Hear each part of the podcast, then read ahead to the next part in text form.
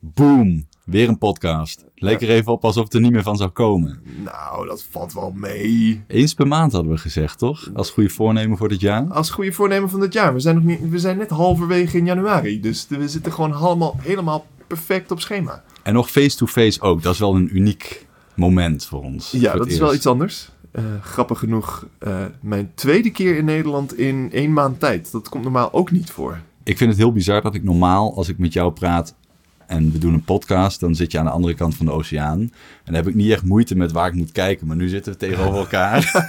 Kijk je naar je scherm, naar je microfoon. ja, is het- Of toch in de ander zijn ogen. Ja. Inderdaad. En ehm, je bent weer terug in Nederland dus. Ja, eventjes snel. Ehm, Leg die lieve luisteraars uit wat je hier te zoeken hebt. nou, eh, zoals de, de trouwe luisteraar van onze ene episode tot nu toe weet, is ik heb een start-up. En eh, de eerste klant van die start-up zit in Amsterdam. Eh, dus daar dachten we, vallen we even binnen. Maar niet alleen voor de klant, ook voor een mogelijke, ehm, ja, hoe noem je dat? Manufacturing partner, zeggen wij in het Engels. Dus dat noem je in het Nederlands dan een leverancier misschien wel. Eh, Ehm, manufacturing partner. Ja, de, je, je, je fabrikagepartner. Ja, precies. De, een, een, een bedrijf, eh, dat zit in Hilversum en eh, heeft in principe interesse om ons te helpen ons apparaat dat wij moeten bouwen, eh, om dat voor ons te bouwen.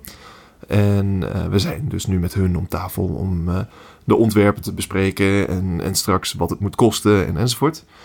Ehm, eh, grappig genoeg dus, zowel deze eerste klant als deze partner zitten in Nederland. Dus Hoog tijd om weer terug te komen. ja, je zou, je zou het denken.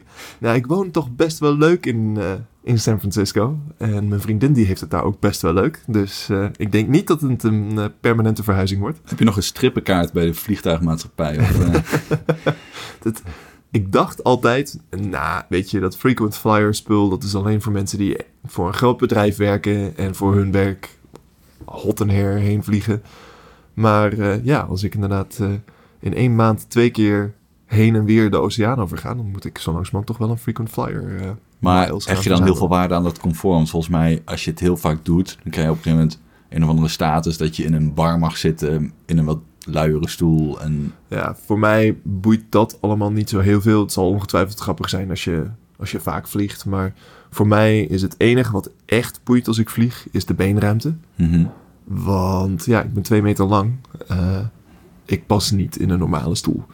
Dus eh, ik ben eigenlijk altijd aan het shoppen voor één, wat kan ik betalen? En twee, waar pas ik in? Mhm. En eh, meestal heb ik wel de mazzel dat ik een, eh, een nooduitgangsstoel weet te ritselen. Maar voor degenen die het de vorige keer gemist hebben, je bouwt dus nu een apparaat dat hele dure lenzen geautomatiseerd kan analyseren. Dus kan Ja. meten hoe goed is deze lens nog. Ja. En ik heb het eerste prototype gezien. Ja, dat klopt. En ik moet zeggen, ehm, als je het zo ziet en je hebt die hele pitch gehoord, dan is het aan de ene kant een beetje underwhelming. Weet je wel, het is gewoon een lampje dat heen en weer gaat. En het is gewoon een camera die vastgeschroefd zit. ja. Maar heb je tot nu toe al toffe resultaten geboekt ermee? Ja, best wel. Nou, allereerst dat prototype, dat, dat lampje waar jij het over hebt, is niet zomaar een lampje. Oh. Eh, ja, dat was, eh, dat was een, eh, een stapel experimenteerwerk. Ehm, dus voor de, nog weer eventjes een, een, een kleine herinnering voor de luisteraar, want zelfs de trouwe luisteraar heeft het waarschijnlijk alweer een tijdje terug geluisterd. Ehm, dit apparaat dat wij bouwen ehm, scant dure lenzen en controleert of die in goede staat zijn. En om dat te doen, ehm, schijnen wij een, een licht door die lens heen. En dan verwachten we dat die zich op een bepaalde manier gedraagt. En aan de verstoringen van het signaal dat door die lens heen komen, dus het, het lichtsignaal, ehm, kan je zien waar er defecten zitten. En door dan dat lichtbronnetje te verschuiven, kan je zien van, oh, deze verstoringen verschuiven zich op deze, deze manieren. En kan je berekenen waar de beschadiging zit in die lens. En dat is een algoritme dat hebben wij ontwikkeld, dat is uniek. En eh, om die, eh, dat, die data te verzamelen, dat zijn in feite gewoon foto's van licht die door die lens heen valt, eh, moeten wij een apparaat bouwen. Nou, die lichtbron in dat apparaat is eigenlijk best een dingetje, want je kan niet zomaar eventjes een lamp door zo'n lens heen schijnen. Want dan heb, krijg je fotonen die van alle kanten die lens binnenkomen. Die kunnen alle kanten opstuiteren. En dat, dat is geen helder signaal. Wat wij nodig hebben is, we dachten eerst een gecollimeerde lichtbron. Dus dat betekent een eventueel redelijk brede lichtbron, maar alle uh, fotonen komen daar in een rechte lijn op de lens af. In een uh, parallele rechte lijnen. Dat is niet zo als je, als je een normale lamp hebt. Dan is daar een, een lichtbron en daar komen alle, um, alle lichtstralen komen daar in een hoek uit. Dus dan heb je een, een, een soort, ja, denk aan je zaklamp. Als je die schijnt, dan is dat niet één rechte lijn zoals een laser. Het is een, uh, een, een, een, hoe heet dat in het Nederlands? Een koon. Een divergerende... Ja, inderdaad. Ja, dus als je een Het zaklamp een zou een hebben, een zaklamp, dan zit aan de binnenkant waar het lampje zit zo'n soort spiegel omheen die een beetje bol is. Dus dat ketst alle kanten op en dat wil je, want als je Mhm. een zaklamp hebt wil je een, breed signaal. Maar jullie willen eigenlijk allemaal parallelle Precies. eh, stralen. Dat zijn dus eigenlijk eh, bij wijze van spreken een bundel lasers-achtig Ja. die allemaal dezelfde kant op schijnen. Dus dat is waar we eerst aan zaten te dachten. Te, eh, pff, dat is waar we eerst aan zaten te denken. Maar eh, we hebben ondertussen eh, ook lopen ex- experimenteren met een andere vorm van lichtbron. Dat is een, eh, in het Engels, een point light source. Dus een, een hele, hele kleine eh, lichtbron. En dat doen wij dan door een, eh, een lensje te nemen. Een hele kleine lens van 0,4 mm breed. Of idealiter 0,2 mm breed. Dus het is echt minuscuul. Dat wordt met een, een hele kleine laser wordt dat gebrand. Daar moet je ook... Dat, dat, ja, die dingen kan je kopen ehm, in, de, in de specialistenmarkt. En eh, daar zetten we dan een hele felle LED achter. Eh, een LED. En ehm, doordat we een hele felle lichtbron hebben... is zelfs dat hele kleine gaatje een heel sterk lichtbronnetje. Maar wacht even, het prototype dat ik heb gezien kan ik me herinneren als een soort plat lampje. Een soort van, dat was dan denk ik nog niet het uiteindelijk wel. Wel, waar jij nou Dat zag er best wel groot uit namelijk, zo Ja. klein als jij het nu omschrijft. Ik zou zeggen een, een, een, een, een 2,5 gulden munt, zeg maar, dat idee. Ja, precies. Wat, eh, wat jij hebt gezien is namelijk iets dat we hebben zelf in elkaar moeten solderen. Dus wij hebben ehm, dat lensje. En dat lensje is... Kijk, dat gaatje is minuscuul, maar dat zit in een, een stuk metaal. Dat is wat groter. En dat monteren wij vervolgens op een led. Ja, die led is ook ietsjes groter. En dat moeten we aan elkaar solderen eh, met de... eh, ehm, die, die led die zit op een ondergrond waar wij stroom door aan kunnen voeren. Mhm. En ja, dat moet gesoldeerd. Dat moet vervolgens op een heatsink. Dus dat, als je het allemaal bij elkaar optelt, wordt het wel een redelijk groot geval. Een, een cilinder van inderdaad ongeveer een, eh, een rijksdaalder. En het ziet er dan niet uit als een laser, dat is een beetje de grap. Het ziet eruit als een soort rond, groter... Ja, Ja. Het, het, ehm, het lampje zelf, het lichtbronnetje, eh, het, het licht dat daaruit komt, is minuscuul. Maar ja, het, de creatie als geheel is wat groter. Oké. De, en als we, als we zo'n ontzettend kleine lichtbron hebben, blijken wij fantastische resultaten te krijgen uit onze metingen. Dat is echt nog, nog beter dan wij hadden gedacht van een dure gecollimeerde lichtbron. En de gein is, als wij dit zelf in elkaar solderen, kost dit lichtbronnetje met al zijn met lensjes en, en LED'tjes en dergelijke misschien 20 euro. Mhm. Dus dat is super voor ons. We moeten wel eventjes uitzoeken hoe we dat kunnen produceren eh, in, in grote getalen. En hoe lang dit, eh, hoe lang zo'n lichtbron leeft. Want kijk, als die LED na 100 uur uitbrandt, ja, dan kunnen we bezig blijven. Maar eh, ja, dat was een mooie, een mooie doorbraak. Even terug, want je bent bezig dat prototype ehm, niet alleen te bouwen, maar ook zijn werk te laten doen. Dus dat lichtbronnetje zat er. Ik heb gezien dat hij heen en weer gaat naar een paar vooraf bepaalde punten, een stuk of drie, vier of zo, weet ik Ja, niet. Dan gaat ja. hij eerst hier, eerst hier en hier is die. En dat is eh, standaard posities waardoor jouw algoritme beter zijn werk kan doen. Ja. Ehm, daaronder is het eigenlijk een doodnormale camera die Ja. aan de lens terechtkomt. Ja, een Sony A7. Eh, natuurlijk. Ja, die moet je wel eh, goed selecteren, want wij hebben een full frame sensor nodig. Je hebt. In de markt heb je verschillende formaten sensors. Ehm, in jouw telefoon zit natuurlijk een minuscule kleine sensor. CMOS. Maar in de... eh, ja, het zijn allemaal CMOS sensors tegenwoordig. In de, in de eh, camera's, de spiegelreflexcamera's en de, eh, de hoe heet dat in het Nederlands? Een spiegelvrije camera? Een spiegelloze camera? Ja, ze noemen het systeemcamera. Maar Systeemcamera. officieel zou dat niet het goede woord zijn, maar dat is een beetje ingeburgerd woord. Ja. Een mirrorless camera heet dat in het, in het Engels. En ehm, die camera's die krijg je ehm, in paar verschillende sensorformaten, maar wij moeten het grootste sensorformaat hebben, Mhm. zodat wij ehm, een wat groter oppervlak kunnen bestrijken, want daarmee kunnen we ehm, een, een betere kwaliteit foto Zou elke uiteindelijk. full-frame camera dan goed genoeg zijn, of heb je nog speciale eisen? In principe is iedere full-frame camera eh, heeft een goed genoeg sensor. Maar ehm, we moeten een spiegelloze camera, een systeemcamera hebben, omdat we de afstand tussen de sensor en de voorkant van de camera mag niet heel groot zijn. En eh, dat komt omdat wij die camera zonder lens vervolgens moeten monte- monteren onder die lens. En toch nog op, eh, we moeten net iets voorbij het focuspunt van die lens zitten, maar nog steeds niet heel ver onder die lens. Hm. Maar dan zonder die lens op de camera zelf te monteren. Dus we moeten, wat heet in het Engels, de flange distance, moet redelijk klein zijn. Nou, nou blijkt dat een van de goedkoopste full-frame camera's is een Sony A7. En eh, die heeft ook nog eens de correcte eh, afstand tot de voorkant van de camera. Dus perfect.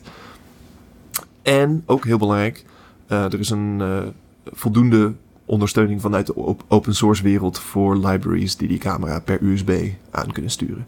Voor ons ook heel belangrijk. Zou het voor de rest van je leven de correcte camera kunnen zijn? Of zou het kunnen zijn dat je op een gegeven moment iets anders nodig hebt? Nee, uiteindelijk willen we een professionele CMOS sensor hebben. eh, want we willen niet afhankelijk zijn van een consumentenproduct voor een uiteindelijk professionele toepassing. Maar voor deze prototypes kunnen we gewoon met een consumentencamera Ja, oké. Dus ik kan me voorstellen dat je zegt... ik wil niet afhankelijk zijn van überhaupt de camera. Ik ga gewoon mijn eigen... En dan wordt het niet... Ja, eigenlijk is het, een camera is eigenlijk een, een gebruiksvriendelijke doos om die sensor heen. je wil eigenlijk Precies. gewoon die sensor. Exact, we willen die sensor aan een USB-verbinding. Dat is eigenlijk alles wat we nodig hebben. En dan moeten wel bepaalde specificaties aan die sensor zitten natuurlijk. Moet goed genoeg eh, eh, resolutie hebben. Het moet eh, fa- fatsoenlijke eh, doorvoersnelheid hebben. Een, een eh, A7 kan 8 foto's per seconde maken. Nou, dat hebben we nodig om op een beetje tempo zo'n scan te, kunnen doen. Maar ja, in principe iedere CMOS sensor die dat voldoet en aan een USB-verbinding hangt die wij aan kunnen sturen, ja, zou ik prima vinden. En het lastige met een consumentencamera is, je kan niet erop vertrouwen dat die over 10 jaar nog steeds in de markt is. Terwijl wij eigenlijk willen kunnen eh, blijven bouwen met dezelfde componenten die we nu kiezen. Wat is de volgende uitdaging? Je hebt een prototype, dat werkt. Nou, dat is de volgende uitdaging eigenlijk die software. Die zal alleen maar beter worden op een gegeven moment. Nou, nee. Eigenlijk de, de uitdaging blijft nog steeds naar hardware voorlopig. Eh, en dat komt door twee kanten. Eén, het prototype dat je hebt gezien hing met duct tape en losse draadjes aan elkaar. Dat is niet iets wat je bij een klant neer kan zetten. Daar kan je geen feedback uithalen. Je kan alleen maar bewijzen wat wij in gedachten hebben werkt. Mhm. Dus wij hebben met deze lichtbron die we nu eh, gevonden hebben en met deze setup hebben we kunnen laten zien wat wij willen doen is niet alleen fysiek mogelijk, maar ook alle bewegingen en de, de fysieke manier waarop wij die eh, data willen verzamelen. Dat is logisch, dat werkt en ehm, dat kan. Dus dat is winst, maar we willen nu naar het punt dat we zo'n doos bij iemand neer kunnen zetten en dat die ze gaan gebruiken en ons vertellen: hey, eh, het is heel kut om iedere keer die lens onder die hoek erin te moeten zetten en dan vast te schroeven. Eigenlijk moet dat makkelijker kunnen, want het kost me gewoon een minuut iedere keer. Zoiets dergelijks. Weet je? En ik denk dan bij mezelf, gast, voorheen deed je met een zaklamp op een muur schijnen. Het is al honderd keer beter, hou je mond. Maar ja, ik snap je. Oké, Ja. dus je, je wil gebruikservaringen. Precies. En eh, voordat je daar bent, moeten we nog een hele hoop stappen door. Want we hadden letterlijk gewoon twee Arduino's op een tafel getaped. En eh, met losse draadjes dat allemaal naar de, naar de camera en naar de, eh, de motoren die op dat prototype zaten. Dus we moeten gewoon een aantal slagen maken om dat beter te doen. Ja, en dat is een van de redenen dat we nu weer in Nederland zijn. Eh, omdat er in Hilversum een- bedrijf zit dat vaker dit soort apparaten heeft gebouwd voor deze industrie. Die vinden ons interessant. En de, de apparaten die zij vroeger hebben gebouwd zijn niet heel vergelijkbaar met die van ons, maar wel een beetje. Hm. Voldoende dat wij zoiets hebben van, nou, in principe zouden jullie de technische capabiliteiten moeten hebben. En eh, ze, ze lijken heel competent. Maar nou zijn we weer bang. Wat zijn zij gewend wat betreft één kostenplaatje? Want de apparaten die zij bouwen zijn over het algemeen veel duurder dan wat wij willen bouwen. Ehm, en eh, wat kunnen zij qua snelheid? Want zij zijn een gevestigd bedrijf. Ik denk dat als wij, zij, wij hun de opdracht zouden geven, dat zij zouden zeggen van ja, nou, dan komen we over zes maanden weer een keertje langs dan kijken hoe het ermee staat. Een Maar we hebben apparaat dat vijf keer te duur is. Precies. Maar dat hebben wij niet. Die zes maanden hebben wij niet. Dat geld hebben wij niet. Dus wij moeten met hun nu om tafel en bespreken: kunnen we dit sneller en goedkoper? Wat hebben jullie wel? Ehm, wij hebben een hele hoop eh, voordelen in de software. De apparaten die je normaaliter bouwt in de optische industrie moeten heel precies zijn. Echt op microns precies. En eh, dat is voor ons niet nodig. Want als ons lichtbronnetje er een millimeter naast hangt, nou, dan passen we in de software, detecteren we dat en passen we de meting een klein beetje aan. Daar kunnen we mee leven. Ehm, als wij ehm, de, eh, een klein beetje ruis hebben omdat de eh, arm een beetje wiebelt. Ja, dan wordt onze meting ietsjes minder precies, maar dan nemen we gewoon wat extra metingen en dan komt het wel weer goed. Als het ding niet precies terugkomt waar die begon en daardoor bij de volgende meting er een millimeter naast zit, en dat zou voor hun standaarden enorm veel zijn, dan voor ons is dat, nou, dan kalibreren we hem gewoon nog weer een keertje automatisch vanuit de software op dat apparaat. Dus wij kunnen in software een hele hoop eh, imprecisie ontwijken. Mhm. En dat zijn ze niet gewend in de optische industrie. En daarom moeten al hun apparaten zo duur zijn. Als jij op een micron precies jouw ding moet kunnen kalibreren, ja, dat kost wat anders dan als het op de 2 mm moet. Want dan kan je ook met veel goedkopere hardware aan de slag. Maar jullie zijn dus eigenlijk geen hardware- of softwarebedrijf. Jullie zijn gewoon tot op het bot allebei. Tot in de kern. Je bent zowel hardware als software. Het een kan niet zonder het ander bestaan. Ja, ja, ja nee. Ehm, we zijn geen hardwarebedrijf in de zin van we zijn geen experts op dit gebied. Nee, maar dat maakt toch niet uit. Nou- Dit heb jij nodig. Dit is de, Ja. de, de kern van, je, van de uitdaging. Is dat dat apparaat er in voldoende hoeveelheden is. Dat het daarnaast ook nog eens verkocht wordt. En warempel, het zal toch niet zijn dat dat apparaat er staat zonder dat die software goed werkt. dus Ja, we hebben duidelijk echt de hardware en de software nodig. Ehm, de een kan niet zonder de ander. Maar de hardware is minder uniek. De, de software is echt onze secret sauce. Daar zit een algoritme, dat hebben wij en dat heeft niemand anders. Maar de hardware, in principe zouden er duizenden bedrijven zijn die deze hardware kunnen bouwen. Eh, in principe, nou ja goed, er zitten een aantal onderdelen in, waaronder die lichtbron eh, en nog een aantal andere dingen, waar je een iets meer expertise voor nodig hebt. En daarom zetten we in Hilversum aan tafel bij dit bedrijf, want wij denken, die snappen deze markt, die snappen deze onderdelen, die kunnen dit bouwen. Maar in principe het overgrote deel, kijk, het bewegen van een lichtbronnetje is iets dat kan iedere hobbyist die een keer een 3D-printer in elkaar geschroefd heeft. En ehm, daar zit niet onze unieke kracht. Sterker nog, ehm, mijn businesspartner en ik allebei zijn geen experts op het gebied van hardware. En daarom ben ik ook een beetje twijfelachtig over onszelf een, een hardwarebedrijf noemen. Ja, we zijn een bedrijf dat een stuk hardware nodig heeft. Maar wij zijn niet experts op het gebied van hardware. En dus zeg ik, eh, we zijn meer een softwarebedrijf. We nou, kopen de hardware in en vervolgens is onze magie zit in de software. andersom misschien ook wel. Dat als je nu analyseert, oké, waar zitten de risico's van een start-up? Ja, die software zal er wel komen. Daar kun je nog eens een keer tegenaan bikkelen en dan weet je of het lukt of niet. Ja. Ironie is weer dat zonder die hardware die software ook weer waardeloos is. Dus Klopt. de grap die jullie nu eh, tegemoet gaan, is dat je moet zien iemand te vinden die voldoende van die apparaten kan bouwen. Voldoende mensen die dat apparaat ook willen kopen. En vervolgens zit daar ook het grootste deel van je risico. Juist daar waar je expertise niet ligt. En dat is eigenlijk ook gewoon de reden dat daar het grootste risico ligt. Dat, Precies, als wij exper- experts waren op het gebied van hardware, dan was het grote risico was misschien op salesgebied geweest of op het gebied van de software. Mhm. Ehm, maar omdat onze expertise in de software ligt en in dat speciale algoritme, is ons grootste risico de hardware. En daarom dat wij nu dus op zoek zijn naar partners die dat met ons kunnen bouwen, zodat wij die expertise in, hu- in huis kunnen halen. En dat is op zich nog wel interessant. Dat is een van die dingen die had ik niet echt, had ik niet bij stilgestaan toen ik begon met de start-up. Ik wist dat we partners nodig hadden. Maar het feit dat we dus bijvoorbeeld contracten moeten gaan onderhandelen, waarbij we ervoor zorgen dat de partners een goede incentive hebben om voor ons goed spul te bouwen, maar tegelijkertijd moeten we ze ook weer niet te veel geld geven. Maar ja, eigenlijk zouden we wel willen dat ze een aandeel in het bedrijf nemen, zodat zij met ons samen ontwikkelen, in plaats van dat zij alleen maar ons wat onderdelen aanleveren. Maar ja, tegelijkertijd willen we ook weer niet dat ze ons twee keer een onderdeel aanleveren en dan zeggen, ja, nu is een deel van het bedrijf is van ons en eh, zoek het verder maar zelf uit, maar, Maar we wacht, hoe zit dat met die aandelen? Want de hardware was hetgeen dat het makkelijkst te kopiëren is. Je zei net zelfs gekscherend dat er misschien wel een miljoen bedrijven zijn die het zouden kunnen. Mhm. En vervolgens ga je daar zo afhankelijk lopen doen? Kun je niet gewoon zoveel mogelijk leveranciers tegen elkaar uitspelen? Bouw het ding maar. Nou, dat is dus een beetje waar we nu in zitten. En het ik had gewoon niet stilgestaan toen ik het bedrijf begon dat dat zou gebeuren.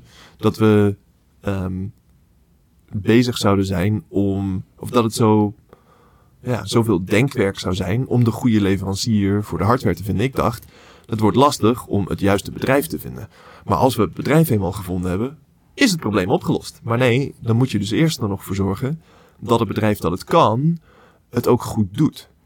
Want ik weet zeker dat het bedrijf waar we nu mee werken, dat die het, het juiste onderdeel kan leveren en op het juiste kwaliteitsniveau. Mhm. Ik denk dat als ze het, eh, het graag genoeg willen en er, er hard over nadenken, dat ze het ook op de juiste kostenplaat kunnen en, eh, en, en ook binnen een, een goede tijd. Want dit zijn getalenteerde mensen die de markt goed kennen. Ongetwijfeld kunnen ze dit beter dan ik dit zou Ja, kunnen. ik zie het al voor me, hè, dat je dus bij Apple verantwoordelijk bent voor de inkoopdeals. En dat je dus het vliegtuig pakt naar Foxconn in een van de dagelijks 50 gereserveerde stoelen voor Apple eh, kwam. Heb je dat gezien in het nieuws? Nee. Was dus, bleek dus dat, eh, ik weet even niet meer welke airline, maar die heeft dus dagelijks ehm 50 stoelen voor Apple eh, tussen San Francisco en Hongkong, omdat daar elke dag mensen heen en weer vliegen. Wauw. Elke dag. Wauw. Dat is echt wel eh, pittig. Maar dat maakt niet uit. In ieder geval, dan vlieg je daarheen en dan zit je bij Foxconn aan tafel en dan zeg je, joh, eh, we gaan een nieuwe iPhone bouwen. Goh, dat hadden we niet verwacht, eh, meneer van Apple. Ja. leuk om te horen. En nou, hier is een heel dik boekwerk met hoe dat ding er exact uit gaat zien. Op de nanometer nauwkeurig beschreven. Dit zijn de processen en dit is wat we jullie gaan betalen. Succes tot over een jaar. Weet je, dan dicteer je gewoon wat je wil hebben. Ja, misschien, maar aan de andere kant, als Foxconn dan zegt: Ja, het spijt me, dit kan niet in een jaar, we hebben hier 18 maanden voor nodig. Dan heeft Apple ook zo- zoiets van: Ja, fuck. We kunnen ook niet eventjes in twee maanden tijd een volledig nieuwe supplier voor miljoenen iPhones tevoorschijn toveren. Nee, oké. Dat powerplay gaat natuurlijk heel anders op dat moment. Dat is trouwens wel grappig, nu ik erbij nadenk. Ze hebben laatst die ehm AirPower mat, eh, hoe heet dat ding, eh, aangekondigd. Het Ja. draadloze laadding. Dat er is, er is er vervolgens twee jaar later nog niet. Nee, Dat moet toch ongeveer zo gegaan zijn. Dat er ergens achter de schermen heel veel mensen heel boos op elkaar zijn geworden. Of zo. Ja, ongetwijfeld. Ja. Ja, voor ons is de, de spanning zit, de, of de deadline zit hem met, bij een grote beurs in eh, eind mei, begin, begin juni in Los Angeles. Die heet Cinegear. En daar willen we heel graag een prototype laten zien dat werkt en dat eruit ziet als wat klanten uiteindelijk zouden kopen. En als we nou er echt even buffelen en echt er hard aan trekken, kunnen we dan laten zien wat mensen kunnen bestellen. En dan kunnen ze daar een formulier invullen. En dan kunnen we beginnen met bouwen nadat de beurs voorbij is. En met nog een klein beetje tweaks zijn we dan bij een uiteindelijk product. Mhm. Dat zou fantastisch zijn. Ehm, we weten, doordat we zelf een prototype hebben, gebouwd, dat alle onderdelen die we nodig hebben in principe in die tijd te bouwen zijn. Maar nu zijn we afhankelijk van de leveranciers die zo'n onderdeel zouden kunnen leveren. En, en dit spul in elkaar kunnen schroeven voor ons enzovoort. Om dat in die tijdsframe te doen. Maar wat is het grote wezenlijke verschil tussen een wat, nou, prototype en een prototype? Wanneer is het een prototype? Moet er eerst een mooi kastje omheen of moet het gewoon werken? Want je hebt het eerste prototype dat je hebt gebouwd gewoon in elkaar geschroefd van standaard onderdelen, standaard buizen, een beetje duct tape. En zou dat niet al genoeg kunnen zijn dan? Ja, ehm, ja en nee. Wat moet er nog bij om het toonbaar te maken? Nou, allereerst, het prototype dat jij hebt gezien, ehm, hing inderdaad letterlijk met duct tape aan elkaar. En voor iedere scan moesten we handmatig alles weer een beetje herstellen. Dat is gewoon ehm, te, te krakkemikkig. Je moet iets hebben dat stevig is. Maar een prototype, wat, wat is een prototype? Ja, een prototype be- betekent letterlijk een, een, een type voor het type. Een, en eh, waar, wij, ehm, waar wij naar op zoek zijn, is uiteindelijk een apparaat dat er precies zo uitziet als wat we uiteindelijk zouden verkopen. En op het moment dat je dan zegt van ja, we zijn er, dan ga je serieproductie doen. En dan ga je zeggen oké, nu bouwen we honderd van deze dingen die er allemaal hetzelfde uitzien. Want je zei daar straks gekscherend, iedereen die in die 3D-printer kan bouwen, kan dit ook bouwen. Ehm, Op een Wordt- paar van de onderdelen. wordt het Ja. een kubus? Wordt het een, een, een, een, een balk? Wat, hoe, hoe moet ik me dit voorstellen? Ehm, qua grootte wordt het ietsjes groter dan een 3D-printer. Maar de onderdelen zijn redelijk hetzelfde. De, de bewegingen zijn redelijk hetzelfde. Eh, qua formaat, Het is een soort kast. ja, Ja. denk ik, eh, het wordt ongeveer anderhalve meter hoog waarschijnlijk. En dan misschien een meter bij een meter breed. En breed en diep. Dus je krijgt een redelijk stevige kast. Waarschijnlijk iets dat je op de vloer zet naast je toonbank of zoiets dergelijks. En eh, de reden dat het zo groot is, is dat je hele grote lenzen moet kunnen scannen. En eh, Ik zie nu zo'n apparaat voor me dat je in zo'n arcadehal ziet. Daar liggen allemaal knuffels in en dan komt zo'n armpje. Moet je een- één keer naar, naar boven en, en even naar rechts. En dan gaat die grijphand naar beneden. Maar in dit Ja. geval is het geen grijphand. Maar daar zit dat lichtje in. Ja. En er zit een soort... eh, in plaats van dat op slot zit, zodat je die knuffels niet kunt stelen, zit er juist een deur. En dan monteer je lens erin, deur dicht, druk op play. En eh, vijf minuten later heb je resultaten. ja, hopelijk minder dan een minuut, want eh, het moet wel snel. Dat is een van de, de dingen die we nu al horen van potentiële klanten. Die moeten echt, die willen graag voordat zo'n lens de deur uitgaat. En ieder moment, op het moment dat hij weer terugkomt, willen ze hem door de scanner halen. Maar ja, ze doen op een goede dag honderden lenzen de deur uit. Dus dan moeten ze ook wel even een beetje vlot kunnen doorscannen. Ehm, maar inderdaad, het, het wordt echt een kast. Een best een beest. Het wordt ook nog wel interessant om te verzinnen hoe we die bij klanten gaan laten leveren. Eh, dat zal dan waarschijnlijk op een pallet moeten. En eh, nou ja, goed, dat, Hoezo? Het kan toch gewoon een eh, DIY zijn? Ik neem bij de IKEA ook wel eens een heel plat ding mee. En dat is vervolgens een grote vierkante kast geworden. Dat is niet heel bizar om te denken. Nee, maar het, het zelf in elkaar schroeven van een product is natuurlijk niet iets wat je verwacht op het moment dat jij duizenden dollars gaat betalen voor een, een dienst. Dan wil je gewoon dat er iemand daar dat die kast bij jou komt neerzetten. Ja, dan kan er een monteur mee die hem daar ter plekke neerzet. En dan blijkt er wat stuk. Wat doe je dan? Terug naar de fabriek fietsen die op een ander continent staat? Ja, dat is inderdaad lastig. Dus je wil zo'n apparaat bouwen en ter plekke aan een, een definitieve test onderwerpen en allerlei quality checks. Ja, dan moet die toch op een bepaald moment bij de klant terechtkomen. Maar goed, daar zijn we nog lange niet.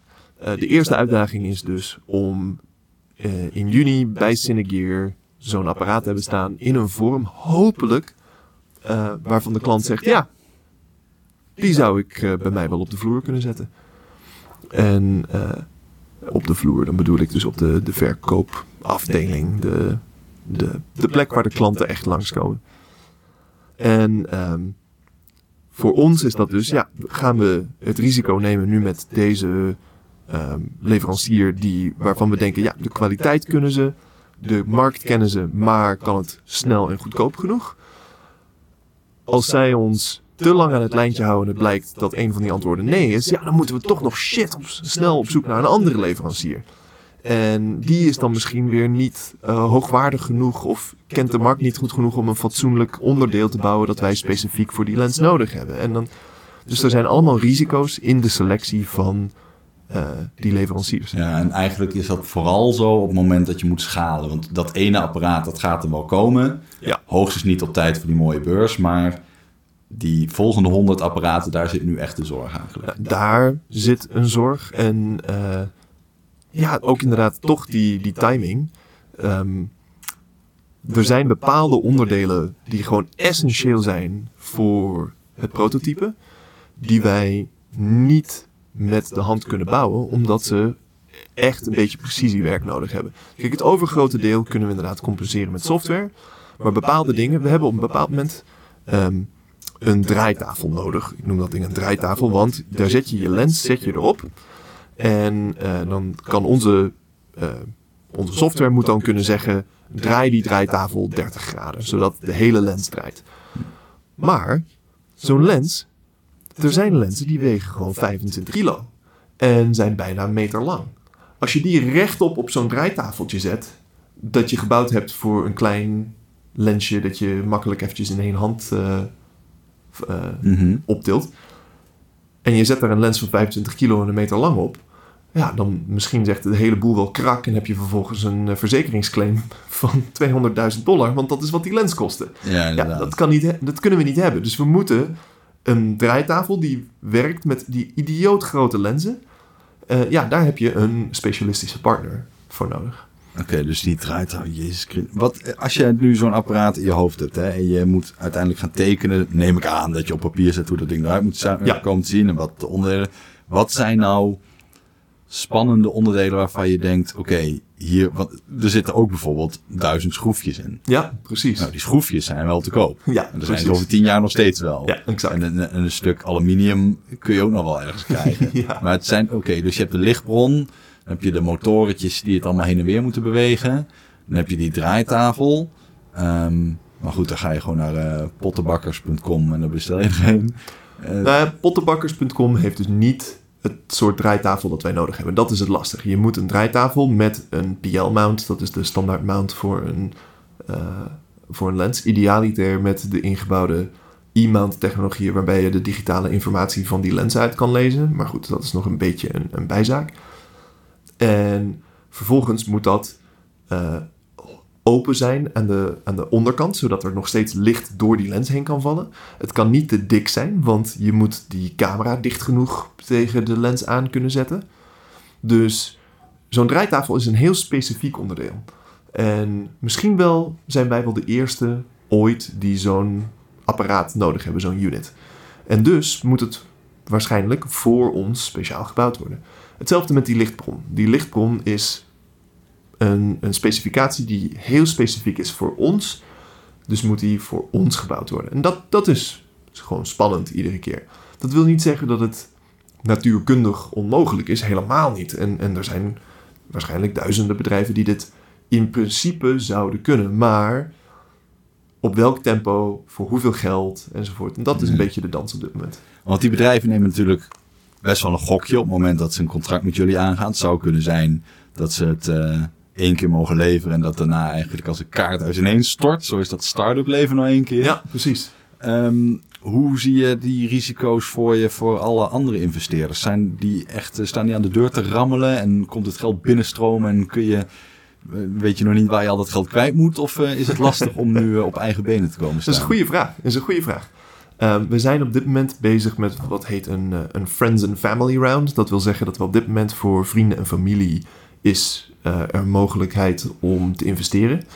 En um, daarin willen wij ongeveer 150.000 dollar ophalen. Het is wel mooi dat zegt er is voor hen een mogelijkheid om te investeren. Want het zou zo fijn zijn voor hen dat dat geld meer waard. Maar ondertussen hou je, sta je daar zo met samengeknepen handjes van... Hé, hey, um, ja, uh, zouden jullie ons eigenlijk ook willen helpen? Zeg maar. Het is natuurlijk niet eenrichtingsverkeer dit. Nee, precies. En dat is eigenlijk... Uh, dat was een ander ding wat ik me niet helemaal gerealiseerd had. Er zit best wel veel emotionele lading in het... Um, in het, in het aanbieden van een investering. Uh, want um, ja, goed, ik ben gewoon eh 24-7 zo ongeveer bezig met die start-up.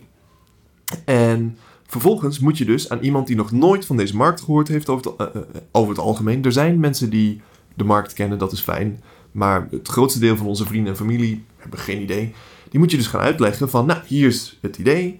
En vervolgens leg je ze eh, uit dat, ja, we zijn op zoek naar eh 20.000 dollar aan investering als je, dat, eh, als je dat leuk vindt. Het is een beetje een analogie dat je tijdens de nieuwjaarsduik, jij staat al eigenlijk tot je schouders in dat water en bent een beetje bezig in die zee. Je zegt, ja, kom erbij, het is hier geweldig. En iemand, ik moet mijn zwembroek nog aantrekken. Even, oh, met- meteen erin, oh, wow, oh. Ja, dat is wel koud. En dan tot je knieën, oh mijn god, we de, eventjes de tijd hebben om toch op hetzelfde level te komen. Ja, precies.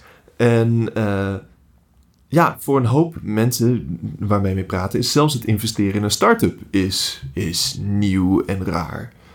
En eh, dan, eh, en daar komt ook nog eens bij dat een hoop mensen die, ja, die denken erover na en zeggen dan, "Mm, ja, ik vind het een leuk aanbod, maar nee, toch niet. En dat is iedere keer toch wel weer van, ah, je stopt wel emotionele energie in iedere pitch. En iedere keer dat iemand nee zegt, is wel een emotionele. eh, eh, een klein beetje een knauw. Het is een beetje alsof je iemand uitvraagt voor een date of zoiets dergelijks. En dat ze zeggen: Nou, nee, dank je. Ja. En, en natuurlijk weet je dat dit gaat gebeuren. En je, je biedt het ook aan met de kennischap dat het volledig absoluut een nee zou kunnen worden. En, eh, maar ik had eh, me niet helemaal eh, van tevoren, voordat we begonnen, gerealiseerd dat dit gewoon echt een, een periode is waar je daarop moet rekenen. Dat je gewoon, je gaat 20 mensen pitchen en 15 van die 20 mensen zeggen nee, omdat je toch best veel geld vraagt voor een groot risico. Ja, mijn, mijn twee favoriete podcasts over het starten van een bedrijf zijn eh, Startup van Gimlet Media en eh, Masters of Scale van eh Reed Hoffman. Ik weet niet welk netwerk het zit. Maar die hebben allebei in meerdere afleveringen heel nadrukkelijk gezegd: joh, het grootste onderscheidend vermogen van startups is niet zozeer alleen maar hoe goed het idee is en hoezeer je het uit kan voeren, maar ook eh, je grit, zeg maar, je doorzettingsvermogen, Ja. je vermogen om door dalen heen te ploeteren. En dat wil niet zeggen, en dat is de volgende valkuil, dat als je in een dal zit, als je maar bikkelt, kom je er vanzelf uit. Zo simpel is het ook niet. Nee, Maar- want uiteindelijk gaat toch het overgrote deel van de start-ups gewoon helemaal kapot. Maar andersom is het wel zo. Als je zeg maar niet bereid bent om door te bikkelen en, en 500 keer nee te horen, ja, dan kun je het ook wel op je buik schrijven. Precies, Dus het is ja. wel een Dus we zijn- periode om in te zitten, lijkt mij. Absoluut. En we zijn dus nu ook juist eh, op zoek naar mensen die ehm, onze pitch aan willen horen en heel kritisch nadenken en nee zeggen en, en zeggen dat wij onze pitch afgrijzelijk is. Want op die manier wordt de pitch beter. Maar het maakt het nog steeds wel toch iedere keer dat er iemand zegt, ja, je pitch is eh, wel aardig. Of nou ja, toen we begonnen, de eerste keer dat ik mijn pitch deck uitstuurde, kreeg ik als antwoord, wauw, dat ziet er slecht uit. Jezus. Oké. Maar goed, dit was een persoon die gewoon ja, veel ervaring heeft met startups.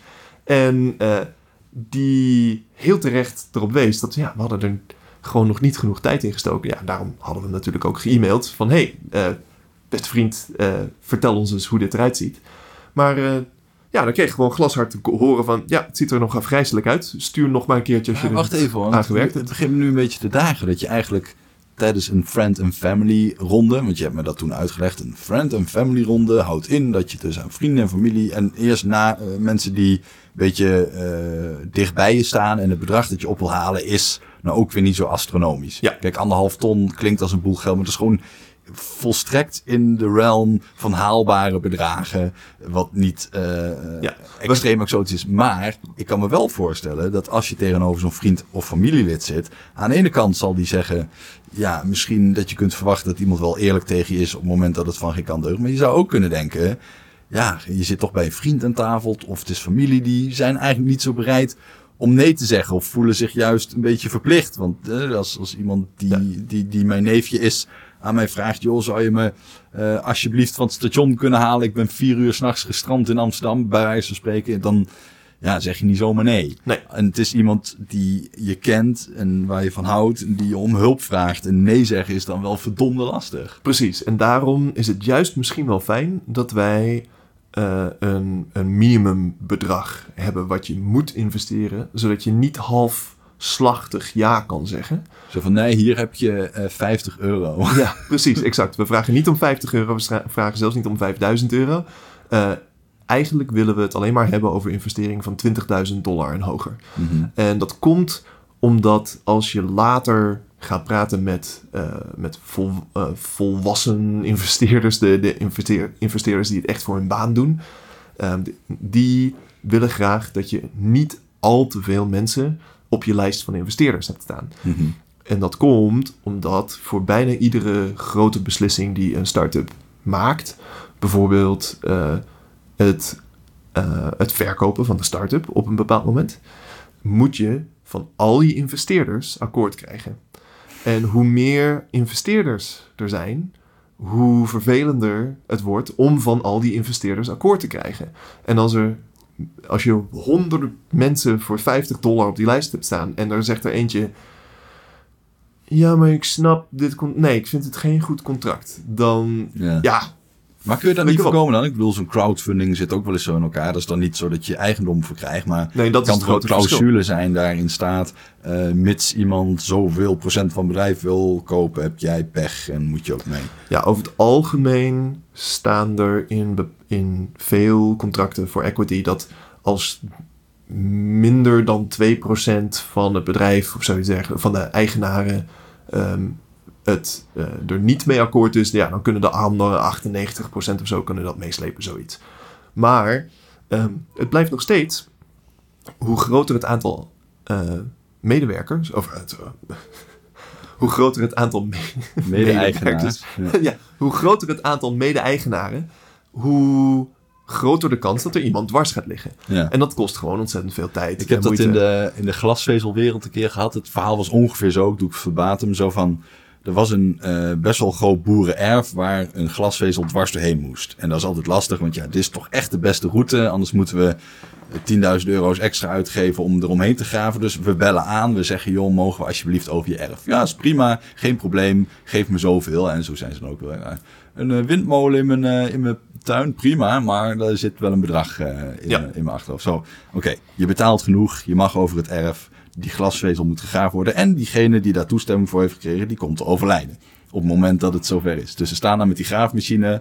Die boer is overleden. En er zijn acht erfgenamen die Ja. nu eigenaar zijn van dat erf. En vervolgens kom je erachter, oké, ik heb er vijf al wel gevonden, want die wonen in het dorp. Eh, twee zitten in het buitenland. En die derde, die is ontoerekeningsvatbaar. Of hoe heet dat? Die kan niet zelf beschikken, Ja, die precies. staat onder bewind. Nou, leuk. Ja, weet je, dat, dat heb je niet in een week geregeld, zoiets. Nee. Die graafmachine staat er al. Ja, en dat is best wel balen. Ja. Ehm, dus in jullie geval, even, want ik ben wel benieuwd. Ik hoorde jou zo praten en ik kan me eigenlijk twee dingen voorstellen. Maar zie jij dit als een mooie kans voor vrienden en familie om er eens van op te steken? Of denk je, nee, dit is voor ons gewoon het allerbeste. Het is het allerbest voor ons dat het eerste geld, dat misschien wel het meest riskant is, juist uit die potjes komt. Ik, ehm, ik vind het doodeng dat wij vrienden en familie om geld vragen. Want dat betekent dat als het, stel dat het niet goed zou gaan. En het geld zou weg zijn. En het geld zou mm, Fuji zijn of, of voor een groot deel verdwijnen. ehm, ja, dan moet ik met, mijn, met het schaamrood op mijn kaken naar mijn vrienden en familie. En zeggen, ja, het is, eh, het is weg. Dus dat wil ik niet. Ik, en ik loop veel liever naar een professionele investeerder en zeg... Ja, eh, je had op ons gegokt. Slechte gok. ja, Balen. vette pech. Die, eh, die, die, die, die eh, hoe heet het, uit de kluiten gewassen 3D-printer was toch geen goed idee. Ja, nou, en kijk, natuurlijk, ook met professionele investeerders ehm, maak je eh, een, een, een partnerschap waar je graag wil dat iedereen het goed doet. En eh, professioneel gezien is het heel kut als dat niet goed gaat, maar het is professioneel gezien. Met vrienden en familie is het persoonlijk. En dus, Je zou bij wijze van spreken, emotioneel gezien, zou je liever je eigen spaarrekening plunderen en ze terugbetalen. ja, 100%. Ja. En ehm, als we geen ondersteuning nodig hadden van vrienden en familie, dan zou ik in principe liever niet vrienden en familie vragen. Maar eh, ook als ik niet dacht dat het een goede deal zou zijn voor vrienden en familie, dan vroeg ik het ook niet. Eh, Mhm. Ik ga niet mijn, eh, mijn naasten en dierbaarsten vragen een slechte deal te sluiten. Ik denk oprecht dat dit bedrijf, ehm, kijk op dit moment, als we, als we nu gevraagd worden, wat denk je dat het bedrijf waard is? Zeggen we allereerst, geen idee. Ehm, daar, daar is op zo vroeg nog geen plaatje aan te hangen. Het Maar bedrijf is in zekere zin min zoveel waard, want er moet nog steeds geld in. Maar ehm, ja, dat waarde komt uit je toekomstige potentieel. Dus, ja, maar het is, niet, het is niet heel mathematisch. Je kunt niet zeggen, hier is een formule en de, eh, de uitkomst is juist. Nee, nee, nee. En, eh, maar goed, als we het een beetje uit de lucht grijpen en zeggen van nou, eh, wij, als je, je krijgt x jaar van onze arbeid en wij zijn ongeveer zoveel waard op de arbeidsmarkt en over het algemeen zou een bedrijf waarin wij werken zoveel waarde, toegevoegde waarde hebben van onze aanwezigheid. En bla, allemaal, je, Ja. je kan allerlei proberen. iets van aannames doen. Laten we zeggen, we zijn 4 miljoen waard. Ja, ik denk, ik persoonlijk denk, dat wij over eh 4, 5 jaar tijd eh 10 miljoen aan omzet hebben. Dus dan zijn we wel iets meer dan 4 miljoen waard. Mhm. Stel dat wij over vijf jaar tijd 10 miljoen omzet doen. En we hebben een redelijk normale tech company multiplier. Nou, laten we heel defensief doen. Laten we zeggen dat de waarde van een bedrijf op dit moment 10 keer zijn jaarlijkse omzet is. Dan is het bedrijf 100 miljoen waard. Als je dan instapt, als het nu 4 miljoen waard is. En het dan 100 miljoen waard is. Ja, dan is je, jouw geld dus meer dan 20 keer zoveel. Het enige wat je in feite zou moeten weten is... A, zou ik het geld kunnen missen? En B, hoe groot acht ik de kans dat dat lukt? Precies. En ehm, ik zou het heel leuk vinden als, stel dat het goed gaat met het bedrijf, dat niet alleen ik, maar ook mijn naasten en dierbaarsten, mijn vrienden en familie, daar ook financieel gewoon lol van hebben. En waarom heb je het niet gewoon direct bij klassieke investeerders geprobeerd? Eh, de klassieke investeerders die kennen ons niet ehm, en hebben een, eh, een, een wat meer overtuiging nodig dan de vrienden en familie. En ehm, we denken ook dat we door eerst bij vrienden en familie eh, langs te gaan en onze pitch te oefenen, dat we gewoon beter de overstap naar uiteindelijk eh, de, de professionele investeerder kunnen maken. Hm. Professionele investeerders geven over het algemeen ook iets meer uit. Vooral de hardware investeerders, eh, die zijn gewend om een half miljoen neer te leggen. We hebben op dit moment nog geen half miljoen nodig. We hebben nog geen reden waarom we zeggen, geef ons nu een half miljoen. Want voor die prototypes, die eerste bewijzen van dat wat wij willen, dat dat kan en dat wij dat kunnen produceren, hebben we geen half miljoen nodig om daar te komen. Dus neem je eigenlijk te veel risico te vroeg. Wat je wil, is ons nu anderhalve ton geven. Daarmee bouwen we die prototypes. En dan wil je in een volgende ronde zeggen: Oké, nou zien we dat dit kan. Nou zien we dat we deze kerels kunnen Ik zie vertrouwen. nu echt al die pitch voor me. Lieve vriend, wat je wil is ons anderhalve ton geven. Je wil ons anderhalve ton geven. Kijk goed in mijn ogen. Je wil luister me naar anderhalve mijn ton stem. geven. hey, hoe gaan die gesprekken? Niet met de investeerders, maar onderling. Want je bent met z'n tweeën. Ja. Adrian is je co-founder. Ja. En je spreekt elkaar, neem ik aan, wel dagelijks. Ja, Tot vervelend aan toe. Dat je af en toe denkt, godsam, we zijn toch niet getrouwd? Ik zie je meer dan mijn vriendin. En serieus though. Ik zit nu in Amsterdam op een hotelkamer die fucking 35 euro per nacht kost. Dus dat is geen grote is hotelkamer. het een hostel of zo? Ja, het is net iets beter dan een hostel. Oké. En, en daar staan twee bedden die we net ver uit, elkaar eh, ver uit elkaar genoeg getrokken hebben dat het duidelijk twee bedden zijn. En eh, de badkamerdeur is van glas. En je hebt echt zoiets van, ja, ik, ik zit dus nu tien dagen in Nederland en ik heb die, in die tien dagen geen moment privacy. Mhm. Nul. Want als ik op mijn bed lig, ligt hij ernaast. Als ik zit te schijten, zit hij aan de andere kant van een glazen deur. Mhm. Het is gewoon geen moment dat je eventjes voor jezelf hebt. Dus het is op zich wel leuk om dan Ik denk wel, eh, zeg maar, bij jou te komen buurten. Dan, eh, we zijn best wel goede vrienden, maar ik denk als we tien dagen lang in een kleine kamer moeten zitten, dan het eerste moment dat er een stilte valt, dat is al redelijk snel. Dan krijg je het moment dat je denkt, god, was ik maar even alleen. ja. En misschien krijg je in tien dagen tijd al wel een keer ruzie. dus hoe, hoe gaat dat? Nou, Zit je de hele dag over je start-up te praten? Veel van de dag wel, maar ehm, ook gewoon af en toe een beetje los plannen maken. Kijk, het is nu eh, zondagmiddag en ik heb gewoon gezegd... Tabé Adrian, ik ga even bij Randelbuurten. En dat kan ook gewoon. En ehm gisteren was ik met eh, een vriendin van me in, eh, in Amsterdam, gewoon de, in de stad. Dus je hebt wel even momenten los van elkaar. En ehm, ja, de rest van de tijd inderdaad ben je aan het werk, maar moet je ook gewoon rustmomenten inboeken. Dus we hebben eh, wel eens een, eh, een ochtend dat we zoiets hebben van, nou, we hebben om 12 uur hebben we een afspraak. Dan doen we gewoon tot 12 uur even rustig aan, ontbijten, niet lullen over de start-up. En dan van 12 tot middernacht hebben we het weer over de start-up. Oké, en stel nou hè, dat je straks dat eerste prototype af hebt. Mhm. En het ziet er een beetje uit als ehm, de, de, de, de arcadekast die ik heb bedacht. Het is zo'n grote glazen kast en er zit onderin een vak waarin alle magie gebeurt. Maar bovenin kun je alles zien. En er zit een deur in, dan kun je die lens erin zetten. Maar daarnaast waar Rempel staat nog zo'n kast. Is even groot als jij ongeveer. Er zit ook een deur en je kunt naar binnen. En je stapt in en je krijgt een mooie ehm, eh, console voor je. Waarin je een jaartal en een tijdstip in kan vullen. En je kunt vooruit in de tijd. Ja, ja. Oké. En je zou een kijkje kunnen nemen in de toekomst. En je mag het twee keer doen. De ene keer is het gelukt en de andere keer is het mislukt. Mhm. Wat denk je dan dat je te zien zou krijgen? Op welke manieren is het wel of niet gelukt? Eh, ja, hoe zou het mis kunnen gaan? Ehm, dat, eh, dat noemden we eh, bij mijn team bij Google ook wel een pre-mortem. Proberen van tevoren alvast te verzinnen hoe het stuk gaat. Ja, Want als, je doodsoortzaak gaat zijn. ja, precies. De, als, het, als het stuk was gegaan daarna, dan keek je eh, terug en dan noem je dat een postmortem. En, eh, ja, een pre-mortem dus. Ehm, ik zie drie mogelijkheden. Eh, drie manieren waarop het stuk kan en waar ik aan het opletten ben. Ehm, de eerste is, is de meest voorkomende reden dat startups mislukken. Dat is de relatiebreuk. Tussen de oprichters met name. Ehm, Adrian en ik doen het hartstikke goed samen. Maar net als met iedere relatie moet je er wel aan werken en zorgen dat het goed blijft.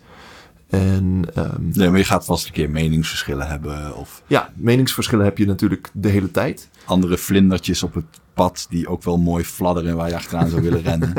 Ja, nou ja, dat soort dingen. En bovendien, je zit elkaar zo op de lip de hele tijd. Mhm. Ja, je moet gewoon ontzettend oppassen dat je, ehm, dat je die relatie goed houdt, gezond houdt.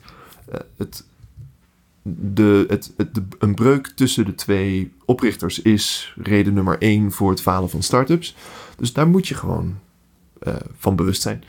Ehm, Maar goed, jij zegt, ik vind dat zelf niet zo eng, maar rationeel gezien en naar de statistieken kijkend zou ik dat op nummer 1 moeten hebben staan. Ja, ja, en nee, ja. Eh, ik heb het vooral op nummer 1 staan omdat ik weet dat het zo'n grote killer is. En omdat ik weet dat dit is een relatie, dit is een relatie die ik niet eerder heb gehad. Aha. Daar moet ik gewoon heel erg eh, ja, zuinig op zijn. Oké. En wat we onder andere doen is dat we iedere week op maandag hebben we aan het begin van de dag een eh, reflectiemomentje staan waar we met elkaar gaan zitten. En zeggen wat ging er de afgelopen week goed, wat ging er slecht, wat ging er mee. En wat voor experimenten willen we deze week doen? Een, een, eh, een retrospective. Vind je dat fijn of wordt, lijkt, kan me voorstellen dat het redelijk gemaakt wordt op een gegeven moment als je met z'n tweeën bent. Het is eh, opvallend hoe nuttig dat is. Omdat het gewoon een moment is waar je even gaat zitten en denkt... waar heb ik me nou de afgelopen week aan gestoord? En dan blijkt bijvoorbeeld dat Adrian ehm, meer terugkoppeling wil over zijn programmeerwerk. Want hij moet van mij goed leren programmeren. En ik wil dat hij mij beter uitlegt waarom technische beslissingen omtrent de, eh, eh, het optische ontwerp eh, zo en zo vallen. Nou, Hm. dat soort dingen. En ehm, dus dat kwam een bepaald moment langs van gut. ehm, ik mis eigenlijk heel erg dat we met muziek aanwerken.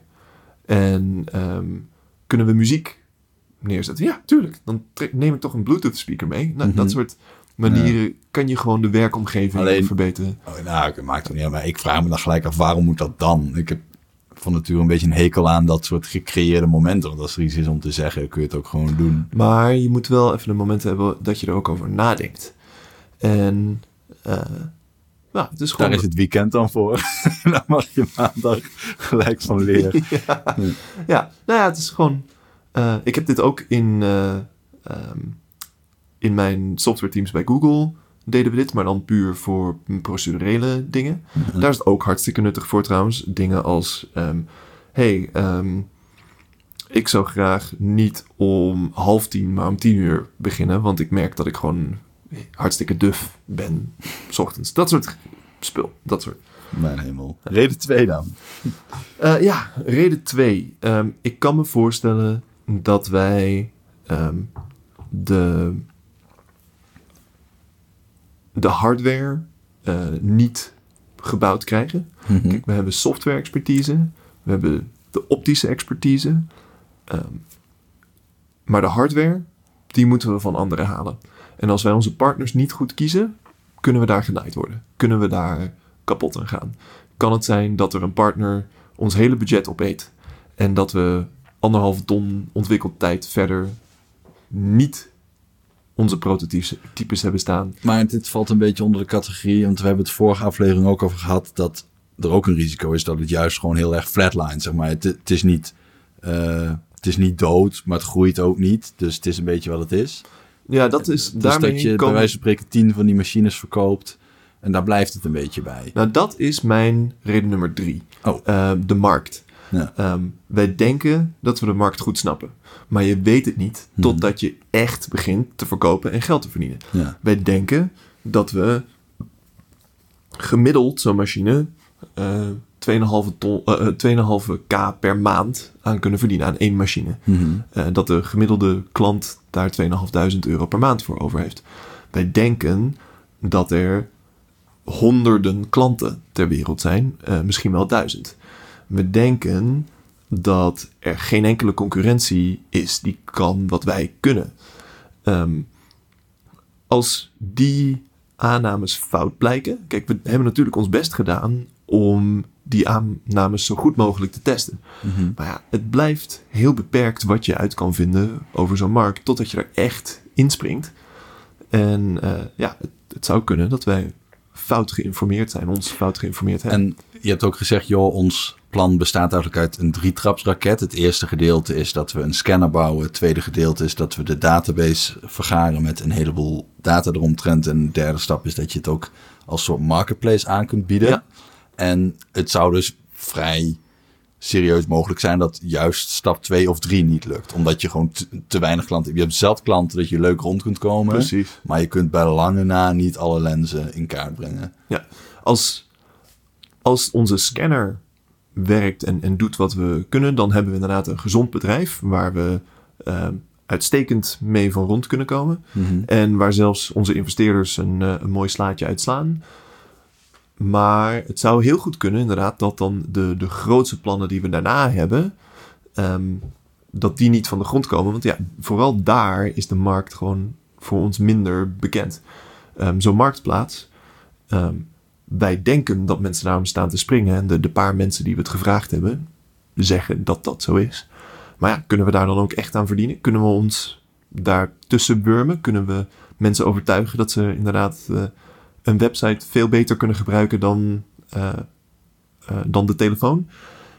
En dat ze dan onze website moeten gebruiken en niet naar een grote online retailer van lenzen moeten gaan, die nu misschien in de tussentijd bestaat, weet, weet jij veel.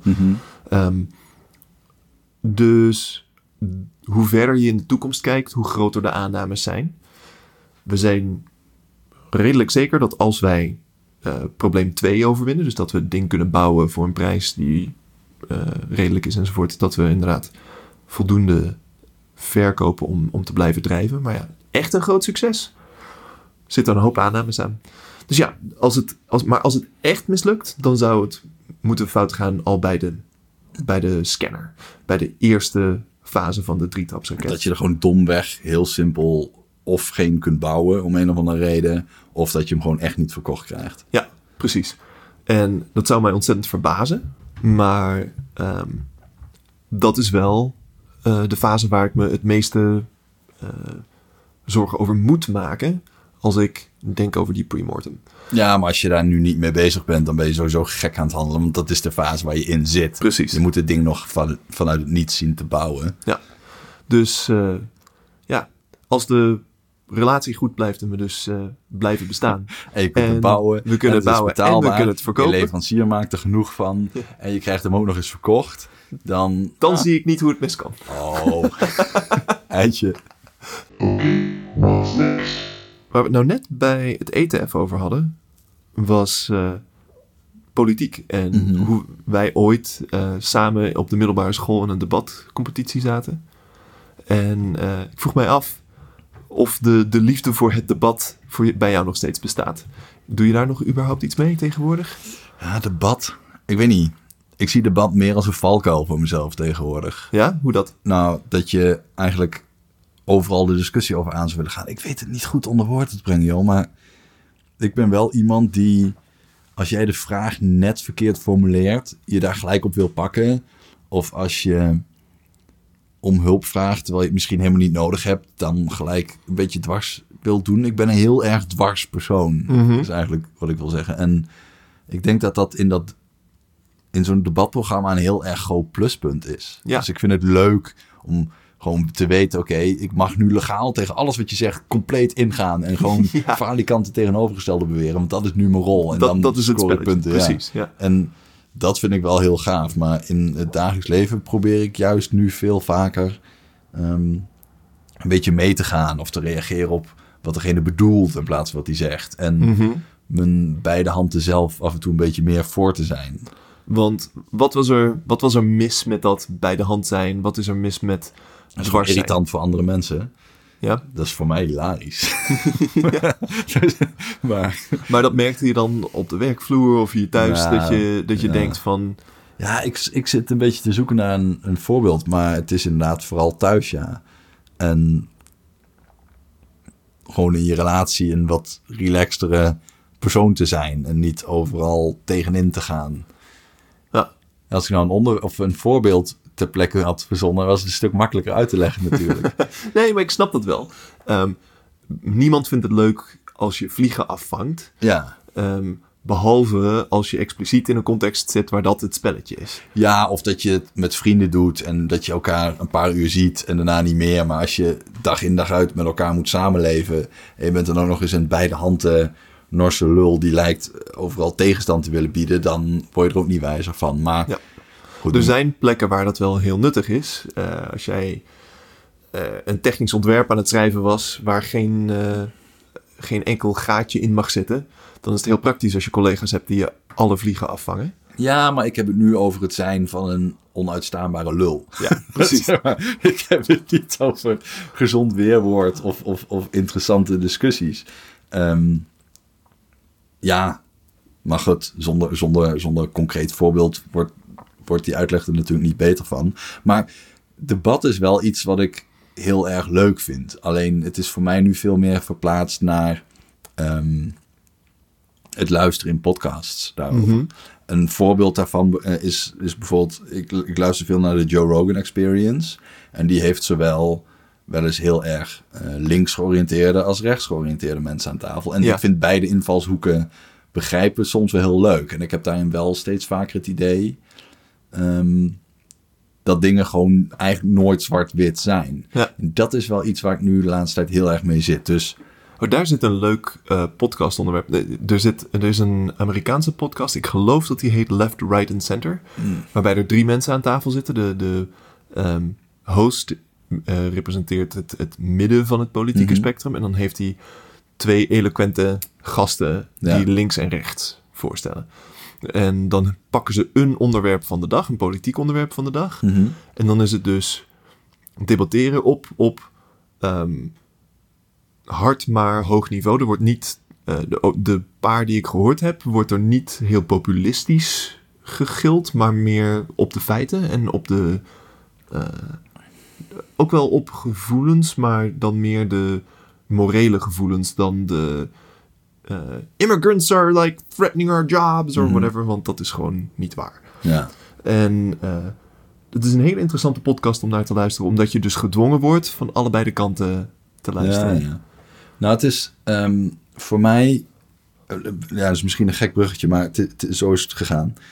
Ik was op een gegeven moment het boek eh, Sapiens aan het luisteren. Mhm. En in dat boek wordt heel mooi uitgelegd hoe ehm, we eerst de cognitieve revolutie hebben meegemaakt als mensheid. Mhm. Toen de agrarische revolutie Mhm. en toen de industriële revolutie. En wat daarvoor een significante wijzigingen waren eh, ten opzichte van de eeuwen daarvoor. En een heel belangrijk onderdeel van de cognitieve revolutie, dus de eerste eh, mijlpaal die de Homo sapiens heeft bereikt Mhm. om zich definitief, ehm, ja, hoe moet ik het zeggen, af te wenden van, van, van de andere dieren, om het maar even zo te noemen. Mhm. Ehm, die cognitieve revolutie houdt zoveel in als dat wij een ehm, intrasubjectieve werkelijkheid kunnen maken. Dus eh, Ja. godsdienst is daar een goed voorbeeld van. Wij kunnen samen besluiten dat er een God is. Ja. En als wij ons allebei zo gedragen alsof die bestaat, dan leven wij samen in een kokonnetje van een werkelijkheid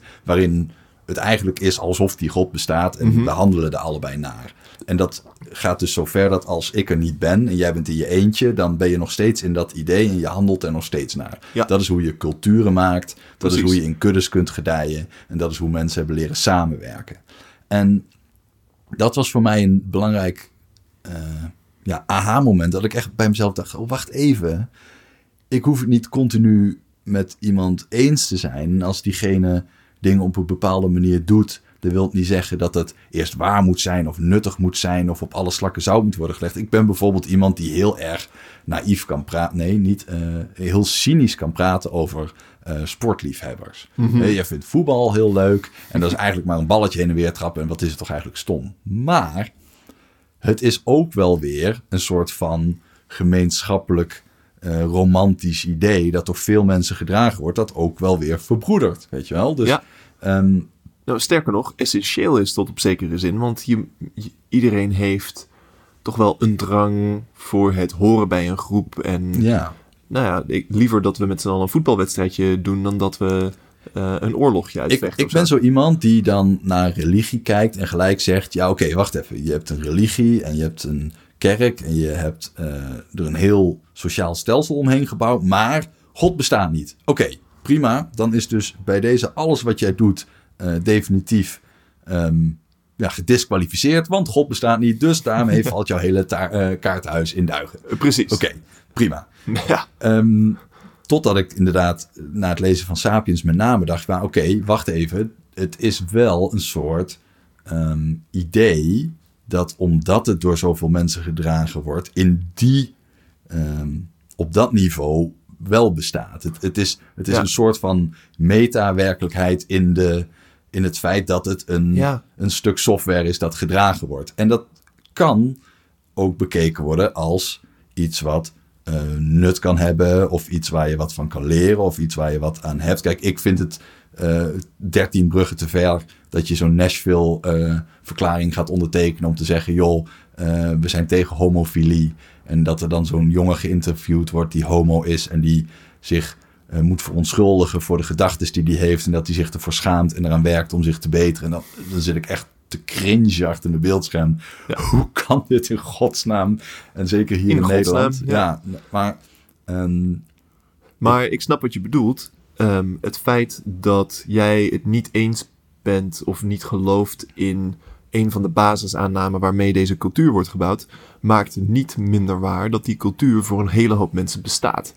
En dat jij die aanname onderuit schopt, schopt nog niet direct de hele rest van de cultuur die daar omheen gebouwd is, Ja. onderuit. En, en dat is een beetje, en dan, dan, dan doe ik een stap verder, wat, eh, eh, waar ik een beetje eh, ben geschrokken van een aantal dingen die ik heb opgepikt van Jordan Peterson in, in het bijzonder. Die heeft een aantal Bible lectures gedaan en die heeft daarin bijbelse verhalen geprobeerd echt te destilleren tot de kern. En ehm, om een voorbeeld te noemen is het verhaal van Adam en Eva. Zou je zo plat kunnen slaan dat je zegt: oké, op het moment dat het besef van ehm, je eigen tekortkoming ontstaat. Op het moment dat je van de boom hebt, eh, de, de appel hebt gegeten en je bent je opeens eh, bewust van je naaktheid en je bent je bewust van, je, van het feit dat er ehm, een goed en een kwaad kan zijn en het bewust van het feit dat je daar zelf invloed op hebt. Dat is eigenlijk het moment dat je eh, hebt leren zien en dat je eh, dus ook een bepaalde verantwoordelijkheid op je neemt. Een soort van voortaan eh, is wat jij doet, doet het toe. Voortaan heb je een manier waarop het beter is om je te gedragen.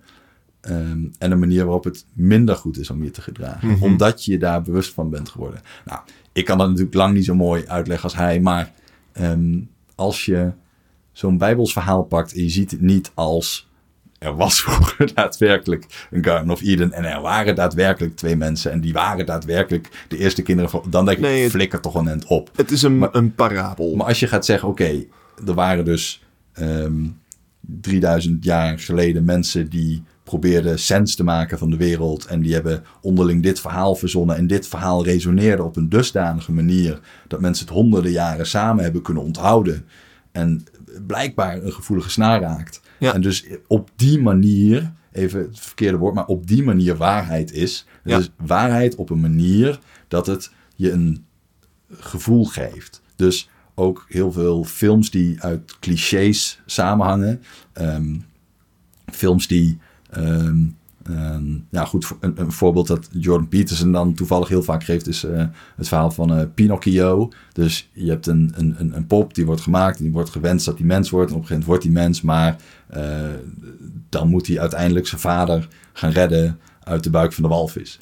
Nou, daar zit ook een heel erg relaas uit dat verhaal hoe het komt dat het verhaal dat je je eigen vader moet redden in heel veel mythes en verhalen zo vaak terugkomt. Eh, het is een soort van eh, archetype geworden eigenlijk. ja, een, een En- trope. Wat, wat, ik, wat ik daar heel interessant aan vind is, hoe kan het nou dat jij een film kan maken volgens een bepaald recept?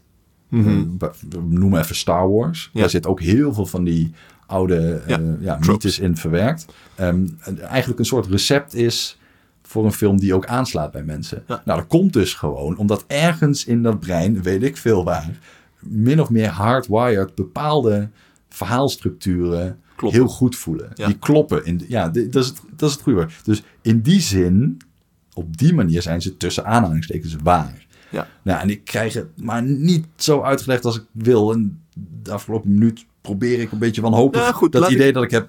Maar La- ik heb dus, ja. ik ben dus meer eh, verhalen en mm, gedragingen en culturen meer op die manier gaan zien als een soort van een onderlinge meta-waarheid die mensen nodig hebben om te kunnen functioneren. In plaats van iets waar ik op moet schieten als buitenstaander met mijn grote bek om te zeggen of het wel of niet klopt of wel of niet nuttig is. Ja, oké, maar small talk vind ik niet interessant, maar het is wel sociale lijm. Ja.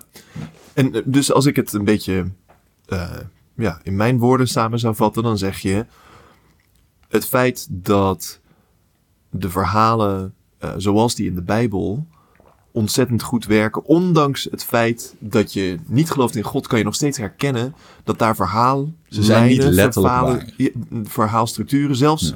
als ze niet letterlijk waar zijn, brengen ze nog steeds een boodschap. En die boodschap resoneert nog steeds. Ook al is de, Ja. de, de manier waarop het verhaal verteld wordt met er is een god en die doet dit en dit en dit, die slaat bij jou niet aan. Jij herkent dat daar verhaalstructuren in zitten die wel bij jou aanslaan. Ja, dus ehm, een ander voorbeeld van iets wat we met z'n allen verzonnen hebben en dat eh, een intrasubjectieve waarheid is, is geld. Mhm. Want dat, het, het bestaat eigenlijk niet. Het is ehm, een soort van ehm, ja, dogma dat, dat, dat waarde eigenlijk voortkomt uit vertrouwen. Hè? Dus ik, Ja. jij geeft mij 10 euro, ik vertrouw er blind op. Die die kan ik bij de Bart Smit inleveren in ruil voor een speelgoedautootje. Hè? Dat weet ik zeker, 100% zeker. En dat is ook zo. Alleen, als je zo'n cynische lul bent als ik van nature ben, dan ga je dus zitten. Ja, maar geld bestaat eigenlijk niet. Het is eigenlijk maar een stukje papier, enzovoort, enzovoort. Ja, leuk. Dat is misschien wel letterlijk waar, maar je bent A, een ontzettend irritante asshole. Hou je bek. Ja, En- van de B, context. Het, is, het bestaat wel degelijk. Ja. En, en je moet alleen wel zien op welk niveau iets bestaat. En daarin ben ik wel. Ja, dat is interessant. Je kan dus zeggen inderdaad, ondanks het feit dat op een bepaald basisniveau ik niet geloof in, in het bestaan dat andere mensen wel geloven. Er zijn Mhm. mensen die intuïtief het gevoel hebben van nee, dit, dit papier is geld waard. Mhm. En je zegt nee, dit papier is papier. Maar ja, tegelijkertijd herken je ook, ja, die waarde die het representeert, die bestaat wel. Dus op een Ja. op, ondanks het feit dat het basisniveau voor jou niet klopt, kunnen de hogere niveaus nog steeds Ja. passen.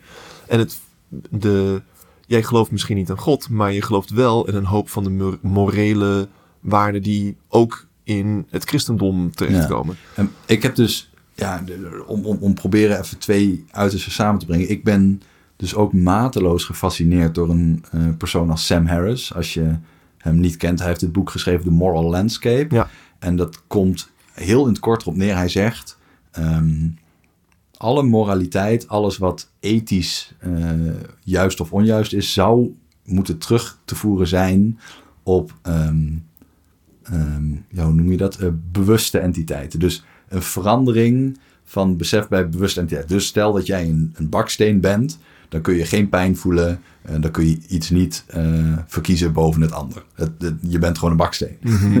maar als jij eh, een bewustzijn hebt, dan weet je wat het is om pijn te hebben en je weet wat het is om ergens van te genieten. Mhm. En dat is meetbaar, want je kunt eh MRI's doen en eh hoe heet die? Ehm, er zijn van die elektronische hersenscans waarbij je live ziet welke hersendelen Sure. actief zijn. Eh, Ja. Ik weet even niet hoe die... eh, EEG's. ja, fMRI's volgens mij. Oké. Eh, een fMRI doen en je ziet welke gebieden oplichten. Dus je zou kunnen meten, objectief, wetenschappelijk, heeft iemand pijn of niet. Dus in theorie is de wereld waarin de wetenschap vaststelt dat het minimum hoeveelheid lijden is en het maximum hoeveelheid plezier, ehm, is wetenschappelijk gezien ehm, vast te stellen.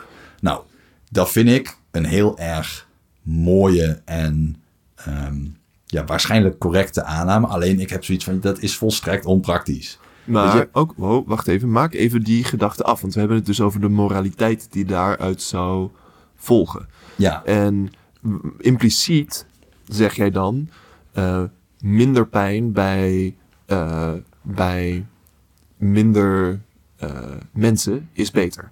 En dat, dat heet. ehm,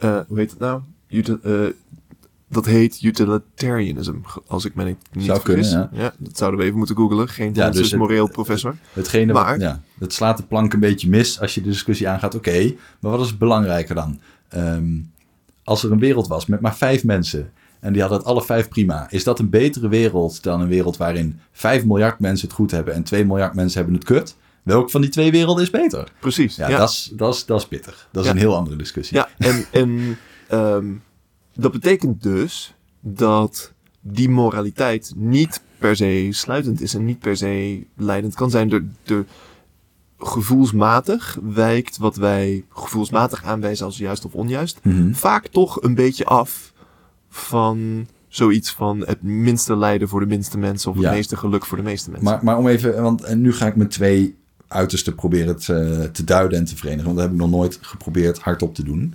Maar het is Succes. iets in deze trant. Oké, dus Sam Harris zegt, je kunt wetenschappelijk aantonen of een wereld wel of niet moreel is. Oké, twee kanttekeningen. De eerste is, dat is ontzettend onpraktisch. Want we kunnen niet allemaal met een fMRI-helm op gaan lopen de hele dag. Mhm. En als daar uitkomt ehm, dat iedereen eh, minder happy is dan die kan zijn, oké, en wat nu? Dus het feit dat je vast kunt stellen of een wereld meer of minder moreel is, daar heb je niet zoveel aan. Want dan moet je nog steeds zorgen dat iedereen eh, zich gaat gedragen op een manier die beter is. Nou, Nou goed. En, en daar dus de kanttekening dat de sprong die je nu weer even maakt van... ik heb een helm, nu kan ik bepalen wat de meest morele wereld is... vind ik ook onjuist. Oké, prima. Maar dat maakt niet uit. Ja. Want dat was mijn punt namelijk niet. Mijn punt was namelijk, als je nu even helemaal de andere kant op gaat... en je pakt onwetenschappelijk puur religie... dan zijn er dus ehm, al duizenden jaren geleden ideeën ontstaan... die wellicht niet helemaal juist... ze hadden misschien niet de perfect eh, morele wereld eh, eh, kunnen bedenken. Ze hebben misschien niet de perfect... medicijn verzonnen tegen lijden. Want als je je exact zo zou gedragen als er in een ja, in, in, in alle Bijbelse hoofdstukken, zeker in eh, het Oude Testament staat. Als je precies zo gaat gedragen, ja, dan wordt het gewoon een, een, een onwerkbare wereld waarin eh, met name vrouwen onnodig lijden, eh, onnodig handen worden afgehakt en zelfs mensen slaaf moeten zijn. Hmm. Dat kan wat mij betreft never nooit niet het ultieme antwoord zijn op wat is de meest morele wereld. Maar die verhalen zijn tot op de dag van vandaag ontzettend ehm, aantrekkelijk voor veel mensen. Krachtig. Alleen al het Ja. idee dat je na de dood naar een hemel of een hel kunt gaan, is ongelooflijk aantrekkelijk. En ontzettend sturend ook. Want Ja. dat zorgt ervoor dat ook als er geen politieagent in de buurt is, je toch niet dat ruitje inslaat en die portemonnee meeneemt. Dus waar ik heel erg mee zit de laatste tijd, en dat is ja, een grote omweg, waar dat, eh, waar dat besef vandaan komt dat ik niet zo cynisch moet doen af en toe, is dus oké, met goede verhalen kun je menselijk gedrag goed sturen. Ja. Want mensen reageren heel goed op verhalen. Ja, Alleen, je moet ook wel, vind ik, proberen een wetenschappelijke gooi te doen naar... is deze wereld inderdaad beter? Of hebben we nu een verhaal bedacht die leidt naar een wereld die suboptimaal is? ja, En hoe sla je de brug nou tussen die twee zaken? En ik heb het vermoeden dat als de mensheid over 100.000 jaar een veel betere wereld heeft weten te maken, dat we nog steeds niet af zijn van alle eh, verhalen die pertinent onwaar zouden kunnen zijn. Het zou best kunnen zijn dat we gewoon ontdekken van oké, als we ons op deze manier gedragen alsof dat en dat waar is, dan hebben we de optimale wereld. Een voorbeeld, gewoon een voorbeeld. Als jij ehm, eh, op cursus gaat om te leren omgaan met vuurwapens, dan is eh, de eerste les die je krijgt hoe je een vuurwapen onschadelijk maakt. Hoe je hem dus eh, de kogel eruit en de veiligheidspal erop, alles er moet helemaal gecheckt zijn. En op het moment dat jij dat doet en je geeft hem aan je leraar, dan zal die alsnog checken dat het pistool eh, ongeladen is. En op het moment dat je hem terugkrijgt, wordt je verondersteld hem weer even te checken dat hij niet geladen is. En de metaregel die daarachter zit is: gedraag je altijd alsof het pistool geladen is. ja. Ook al weet je dat hij niet geladen is. Dat is een nuttige regel.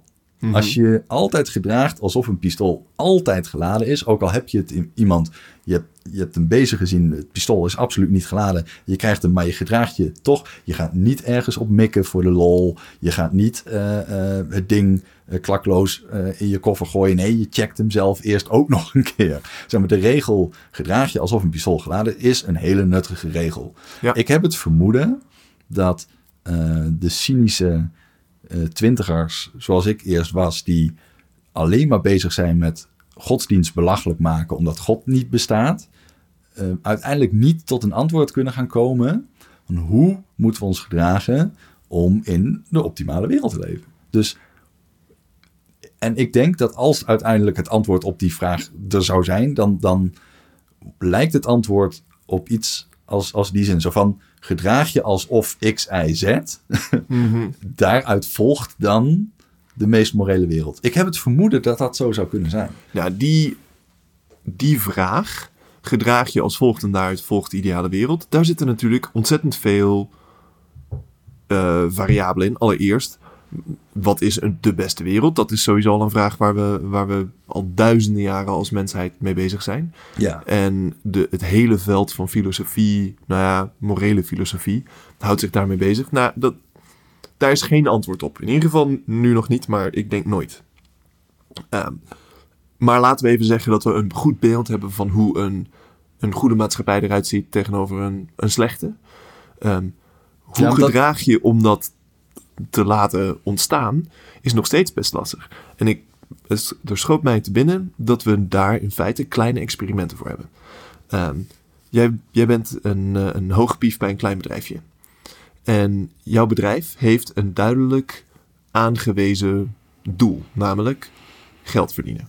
Diensten verlenen aan mensen waarmee zij graag jullie geld willen en dan iedereen die bij jullie werkt een loon betalen. En, eh, het- ik denk niet dat hopelijk- elk bedrijf er is om geld te verdienen. Hoor.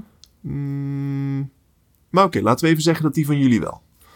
Voor het gemak. Voor het gemak. Ja, je, je je hoeft inderdaad niet te zeggen dat ieder bedrijf geld hoeft te verdienen. Dat is maar namelijk ieder, niet waarom ik 's ochtends mijn bed uitkom. Nee, maar ieder bedrijf heeft wel een missie. Dus laten we zeggen, binnen de meeste bedrijven, binnen een goed ingericht bedrijf, zijn er een paar metrics, het liefste maar één of twee of drie. Waarvan je zegt, dat proberen wij te optimaliseren. Uh, bijvoorbeeld voor de start-up, sorry dat ik er weer even terugkom. Voor de start-up hebben wij bedacht, we denken dat in ieder geval voor onze eerste fase is de metric die wij willen optimaliseren, um, de hoeveelheid um, geld en tijd en moeite die lensverhuurbedrijven kwijt zijn aan schade aan hun lenzen verminderen. En dat denken wij te kunnen doen door zo'n lensscanner te installeren. Want daarmee ben je er sneller achter als je schade hebt. Kost het minder geld om het te repareren. Dus je meet hoeveel minder tijd zij nodig hebben. Um, wij gaan hopelijk meten inderdaad hoeveel minder tijd en geld. Waarom meet je niet hoeveel van die machines je hebt verkocht? Nou, dat is dus een andere metric die je zou kunnen instellen. We gewoon... Die is nog beter, want als die machine uh, blijkt twee keer zo lang over te doen, maar is dusdanig veel beter dat hij gretig aftrek vindt, dan heb je het alsnog goed gedaan. Ja, en dan kan je dus zeggen, er is dus blijkbaar waarde. Ja. Maar het punt is meer, als bedrijf um, is het veel makkelijker om te zeggen, dit is een goed bedrijf of een slecht bedrijf, want je kiest dus zo'n meetwaarde, ja, een metric, en dan zeg je, optimaliseer dat. En dan heb je verschillende manieren waarop je dat kan proberen te bereiken. Um, een hele hoop verschillende manieren. Dat kan je proberen te doen door uh, verhalen te vertellen. Um, door uh, een, een, cultuur te bouwen um, die je als bedrijf verder naar dat doel brengt. En, en dat begint met een mission statement. Mm -hmm. En dat drijft helemaal door naar de, de principes. En uh, de, de grote bedrijven, in ieder geval die in Silicon Valley, gaan echt prat op hun cultuur, hun waardes.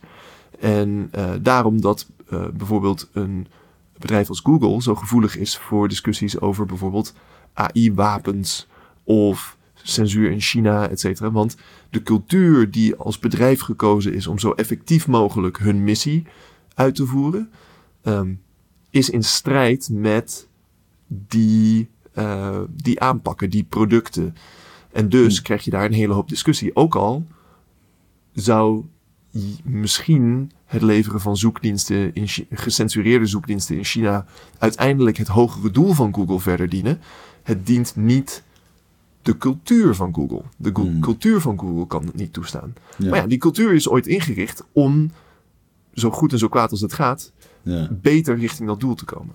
Dus je kan het op die manier doen. Je kan het ook op de, de kortere termijn kan je het doen door gewoon je werknemers te commanderen: doe dit, doe dat. Mm -hmm. En, uh, nou, dus ik vroeg me af, als je nou over dat kleinere ding nadenkt, over het bedrijf waar jij werkt, wat voor verhalen moet je afspreken? Wat voor regels moet je instellen? om het het ideale bedrijf te maken? Hebben we daar een idee over? Ja, dat vind ik dus lastig. Dat is precies waar ik dus mee aan het puzzelen ben. Want ik ben van nature niet iemand die graag verhalen vertelt. Of althans niet op die manier nadenkt. Ik hou het vaak liever luchtig en, en wetenschappelijk en droog zoals jij en ik vaak tekeer kunnen. Weet je wel, dat je op een gegeven moment weer terugpakt op iets wat je hiervoor hebt gezegd. Zoals ik nu kunnen zeggen van... Um, ja, um, jij denkt dat je een uh, wereld niet wetenschappelijk vast kunt leggen dat het de best mogelijke wereld is. Maar weet wellicht met me eens dat je wel kunt aantonen dat je de goede kant op gaat in plaats van de verkeerde kant op. Dus mm. stel dat je de hoeveelheid pijn ziet afnemen op je grote dashboard en je ziet de uh, hoeveelheid euforie toenemen, dat dat een stap voorwaarts is en niet een stap achterwaarts. Ben ik het niet mee eens trouwens. Dus, maar dat, dus dat... jij denkt dat als de pijn toeneemt en de vreugde neemt af, kan nog steeds beter zijn. Ja, want, of nou, meer het omgekeerde. Als ik de pijn laat afnemen door iedereen die pijn heeft af te schieten, dan wordt nee, de wereld daar niet beter van. Oké, dus je wil uh, meer factoren meewegen, sure. Prima, ja. oké, maar we hoeven het er niet over eens te worden wat die factoren zijn. Het enige wat ik met je eens wil zijn is, zijn er factoren die op één hoop gegooid te optimaliseren zouden zijn. Wil niet zeggen dat je het ultiem kan bereiken. Zelfs dat niet de, uh, ben ik niet noodzakelijk met je eens. Want dat is, dat is het idee van utilitarianism. Dat als de, de metrics maar geoptimaliseerd zijn, dat je dan het het beste doet. Nee, maar, maar die metrics, nou, dat, dat, zelfs dat standpunt, weet ik niet of ik het daarmee eens ben per se. Nee, maar dat, dat is een beetje, weet je, dan, dan, dan, dan, dan word je ook best wel fatalistisch en dan kun je er net zo goed mee ophouden. Want dan zou er dus geen verschil kunnen zijn tussen een wereld waarin een miljard mensen 24/7 gemarteld wordt, versus een wereld waarin ehm, ehm, honderdduizend mensen de tijd van hun leven hebben. Jij zegt, nou ja goed, je kunt niet vaststellen dat de ene beter is dan de ander. Nee, dat zeg ik niet. Eh, dat, dat zou weer een hele nihilistische aanpak Ja, zijn. dat, Dat, is weer dat een andere. zocht ik, ja, nihilistisch. Ja, Ja. dat is een, weer een andere filosofie. Maar er zijn vast en zeker nog 80.000 andere filosofieën tussendoor. Nee, maar zodra je zegt, ik kan niet de, eh, ja, om jouw woorden te spreken, de metrics verzinnen waarop je het welzijn van de wereld zou kunnen vastleggen. Zodra je zegt, dat kan eigenlijk niet, ehm, ja, dan kun je geen kant meer op. Wat moet dan? Dat is een goede vraag. Ehm, Dan sta je schaakmat, wat mij betreft. Als je dat niet toegeeft. nou ja, goed. Ik durf te beweren, maar ik ben geen filosoof en ook niet goed ingelezen op het gebied van filosofie, dat er morele standpunten kunnen zijn tussen als ik het niet kan meten en beter zou kunnen maken, in ieder geval in principe, ehm, dan ben ik niet. dus ik- ik denk dat er, ehm, dat er grijswaarden zijn tussen of ik moet het allemaal kunnen meten en beter maken. Dat is utilitarianism. In feite gewoon, ja, eh, als we perfecte informatie hadden, zouden we het geluk van de wereld kunnen meten voor Mhm. onze waarde van geluk. Of ik ben nihilist. Dat is heel erg zwart-wit. En ik durf te wedden dat er punten tussenin zitten die Maar- ook waar aan Ik- zouden kunnen voelen. Kijk, je, eh, we zitten nu op mijn galmende zolderkamer op te nemen, face-to-face. En ik breng je straks nog naar de trein en daarna ben je in Amsterdam. En wellicht loop je langs een gracht en je ziet daar een kind van vijf spartelen in de gracht. Het is aan het verdrinken. Ik denk dat je erachteraan springt. Want ik heb een moreel beeld dat. Ah, oké, dat is ook een interessante. Ik ben wat heet moreel relativist. Dat wil zeggen dat ik heb bepaalde gevoelens en wat, over wat ik juist en onjuist vind. Maar ik ben niet ervan overtuigd dat het de enige mogelijke juiste enige kijk op de wereld is. Maar als jij hoort dat er in Saoedi-Arabië een vrouw gestenigd is ehm, omdat ze seks heeft gehad voor het huwelijk, dan kun je dat toch met rechte rug verwerpen, lijkt mij. Ik, ik persoonlijk vind dat verwerpelijk, maar het zou heel goed kunnen dat de moraliteit van de mensen die dat eh, deden wel consistent was. Dat tuurlijk, tuurlijk, anders deden ze het niet. er, Maar nou, er zijn een hele hoop fout. inconsistente eh, moraliteiten. En kijk, Een wereld waarin jij zonder pardon vrouwen kan stenigen, kan nooit het beste antwoord zijn op de vraag: hoe hebben we een zo fijn mogelijk leven? dat is dus niet waar. Je stelt daar een absolute waarheid. Maar als jij naar Saudi-Arabië gaat en daar blijkt eh, een groep mensen te zijn die het juist vindt om die vrouw te stenigen, dan zijn zij dat dus met jou oneens. Tenzij je die vrouw bent. Tenzij je die vrouw bent. Maar als je die mensen vraagt die aan het stenigen zijn, die zien een ideale wereld waarin die vrouw dood is. Op gruwelijke wijze. Die, die zien, als jij een jihadstrijder vraagt wat de beste wereld is, dan zegt hij ja, eentje waar Amerika aan flarden eh, Ja, ja. geblazen is. Dat is niet, die standpunten zijn niet inherent fout. Wij vinden die fout. En sterker nog, ik persoonlijk vind die zo fout dat ik persoonlijk oorlog aan zou gaan met de mensen die dat vinden. Om mijn standpunt te verdedigen. Want ik wil. Ik, er zijn bepaalde standpunten in de wereld, moreel gezien, die zo incompatible zijn met die van mij. Dat het gewoon hun of mij is. Ja, dan kies ik voor mij. En ehm, ik ben ook zeer bereid ervoor te strijden dat de, de dingen die ik juist vind, dat meer mensen zien dat dat juist is. maar Oh, wat ik vind dit. niet dat je absoluut kan zeggen dat de enige manier waarop je een goede wereld hebt is X. Al- Alsof dat een absoluut meetbaar ding is. Eh, In feite zeg jij, de, niet alleen kan je meten of de wereld goed of fout is, maar ook de metrics daarvan staan vast. Nee, En ja, ja, ja, staat Ja. vast, ja. en ik zeg, ja, misschien kan je de wereld, kan je meten wat er goed of fout is, maar dan kan je het nog steeds oneens zijn over wat de juiste metrics zijn. Kijk, ik heb gezegd dat ik niet per se ervan uitga dat het gaat lukken. Hè? Ik zeg alleen dat er een theoretisch antwoord op de vraag is. Ja, Bij precies. Ik heb ik het ook over. hè, dus bij wijze van spreken, hoeveel vogels zijn er exact nu in de lucht? Kun je niet meten, kun je nu nooit meer meten. Het moment is inmiddels ook al voorbij, dus we gaan er ook nooit meer achter komen. Maar, Nee, maar laten we er zeggen- is wel een antwoord Precies. op de vraag. Dus- Maar nou is de vraag: is er een correct aantal vogels in de lucht? nee, Ja, maar dat, in Nee, feite dat heb je het daar wel over. Jij hebt Nee. het- wij, laten we zeggen dat we meten hoeveel stenigingen er zijn wereldwijd. Jij zegt het correcte aantal stenigingen ter wereld is nul. exact. En ik zeg, net als dat je het correcte aantal vogels in de lucht niet hard vast kan stellen, kan je ook niet zeggen het correcte aantal stenigingen is, is nul. Ik persoonlijk vind dat het correcte aantal stenigingen nul is. Ja.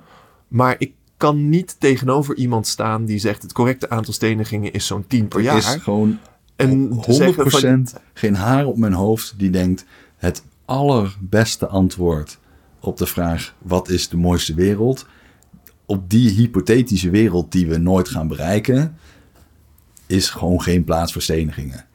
Gewoon ja. pertinent niet. ik kan nu Want heel stenigingen contrived... doen pijn en zijn heel gruwelijk en degene die het ondergaat stribbelt tegen als een motherfucker. Ja, het- ik, ik snap het. Maar eh, als je, als je En het is wil, ook niet zo ik- dat de rest er beter van wordt. Nou ja, je kan een scenario verzinnen waarin een, zelfs iets gruwelijks als een steniging over het algemeen de wereld beter maakt. Laten we zeggen dat de persoon die gestenigd wordt iets echt walgelijks heeft gedaan. Echt walgelijks. Weet je...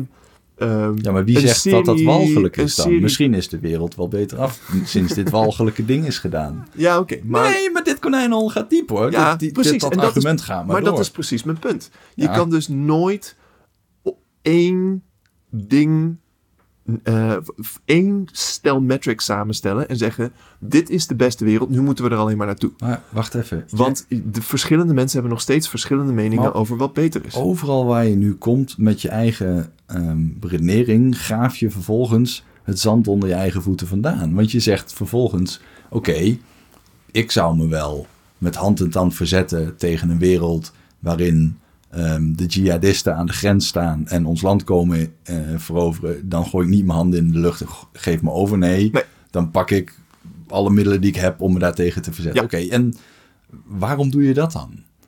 Omdat ik persoonlijk wil wonen in een wereld die mijn moraliteit volgt. Ehm, maar Kijk, ik ben ik kan daarmee niet zeggen dat mijn moraliteit de enige. Like, dat mijn moraliteit meer waard is dan de andere. Het enige wat ik kan zeggen is dat mijn moraliteit evenveel waard is als die ander. Nee. En ook incompatible is met die ander. Dus ja, dan sta ik voor mezelf. Er is in Noord-Korea minder vreugde dan in Nederland. Period. Ja, maar dus wie zegt hun dat antwoord doel is? op de vraag hoe maak je een mooi land is een minder goed antwoord dan dat van ons. Maar als je het hun vraagt, zeggen zij: maar vreugde is niet het doel. Het doel van de maatschappij, hun maatschappij, is misschien wel eh, intellectuele puurheid. Voor een bepaalde hoeveelheid puurheid. Misschien is hun. afgezien van het feit dat dat zo niet lukt. Nee, maar, je- misschien is hun doel wel eh, het in stand houden van het perfecte communisme. Of dat nou beter is of niet. wat ik dus Of wat voor vreugde of niet. Misschien is het wel dat ze zeggen: nee, het gaat bij ons juist om de vreugde van de top 10 mensen in het land. Maar wacht even, wat, wat, wat ik me zojuist realiseer is best wel heftig. Want jij bent eigenlijk een ongelofelijke postmodernist.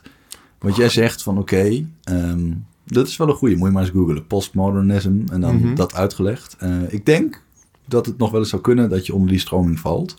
Eh, dat is toevallig eh, het grootste paradepaardje van Jordan Peterson om alle postmodernisten beet te nemen. Ehm, kijk, ik, zeg ook niet hè, dat ik de waarheid in pacht heb. Integendeel, ik ben juist zoekende. Mhm. Maar ik zit op dit moment op het spoor dat postmodernisme nog wel eens grandioos fout zou kunnen hebben. Het heeft iets te maken met het volgt. Er was op een gegeven moment een filosofische stroming die zegt... ehm, je kunt geen universele waarheid formuleren, want als tien mensen de Bijbel lezen, krijg je tien interpretaties. Dus je kunt niet zeggen dat één van die tien de juiste is en de andere niet. Dus eh, is er eh, all the way down, steeds hoe dieper je ook komt, eh, geen universele waarheid te formuleren. Het enige wat er is, is ehm, ja, eigenlijk machtsspellen. Dus Hmm. er is alleen maar macht. Er is alleen maar onderdrukking. Er is alleen maar gelijk krijgen. Er is geen universeel gelijk. Het is iets in die trant. Ik, ik butcher het nu. Ik heb het waarschijnlijk compleet fout. Maar het is iets van die trant. En op het moment dat je op die manier ehm, het spel ingaat, om het even zo te noemen. Mhm. Dat is dus iets wat eh, op een aantal universiteiten aan de oostkust nu gebeurt. Is je bent dus eigenlijk in, als je dat te ver doortrekt, niet meer het spel van waarheidsvinding aan het spelen. Je bent het spel aan het spelen van het is ik versus jou. En het probleem dat daar aan de grondslag ligt, is heel duidelijk voor mij dat je dan niet anders kunt dan op een gegeven moment eh, group identity politiek te spelen. Op een gegeven moment wordt het fundamenteel ons versus hen. Want er is geen andere mogelijkheid. Als er niet één universeel gelijk is, als dat niet bestaat, als dat Ja. klopt. Ik, ik- nogmaals, ik, ik zeg niet dat het wel of niet zo is. Ik denk dit. Eh, stel dat er geen universele waarheid is of geen universeel antwoord op de vraag: wat is de best mogelijke wereld? Ja, dan is er alleen maar een x aantal politieke kleuringen en een x aantal religies waarvan er één gaat winnen. Meer is er niet. Ja. Dus waarom zou ik in godsnaam nog bezig zijn met waarheidsvinding? Ik kan ook gewoon zorgen dat ik win. Nou, ik denk dat er En dat Op- vind ik een heel erg gevaarlijk uitgangspunt. Maar in bepaalde eh, gebieden denk ik dat waarheidsvinding gewoon ehm, nog steeds mogelijk is. Ja, maar wat is waar? Als ik iets ontdek en jij zegt, nou, ik kijk er toch anders tegenaan. Ja, ik kan niet bewijzen dat ik het wel of Nee, niet juist hadden, heb, want wij hadden het alleen over moraliteit. Ja. Dat wil niet zeggen dat ik bijvoorbeeld niet geloof in wetenschap. Nee, oké, Als dus wij- we kunnen alles wetenschappelijk aantonen behalve moraliteit. Dat is nou net dat ene ding dat ontvlucht ons allemaal. Ik weet niet of het het enige ding is dat het ontvlucht, maar ik denk dat er is geen wetenschappelijke basis voor moraliteit Waarom Om, omdat, wij, omdat het uiteindelijk allemaal op aannames is gestoeld. Laten we nog weer even teruggaan naar. Overigens, ik denk ehm, dat wat je net zei, dat, dat, ehm, eh, dat het. Ik denk dat wat je net zei over een postmodernisme en dat je dus zegt er is geen objectieve rationaliteit en dus kan het alleen maar in termen van groepen en of mijn groep bij jouw groep past of juist tegen jouw groep is, eh, dat daar strijd uitkomt.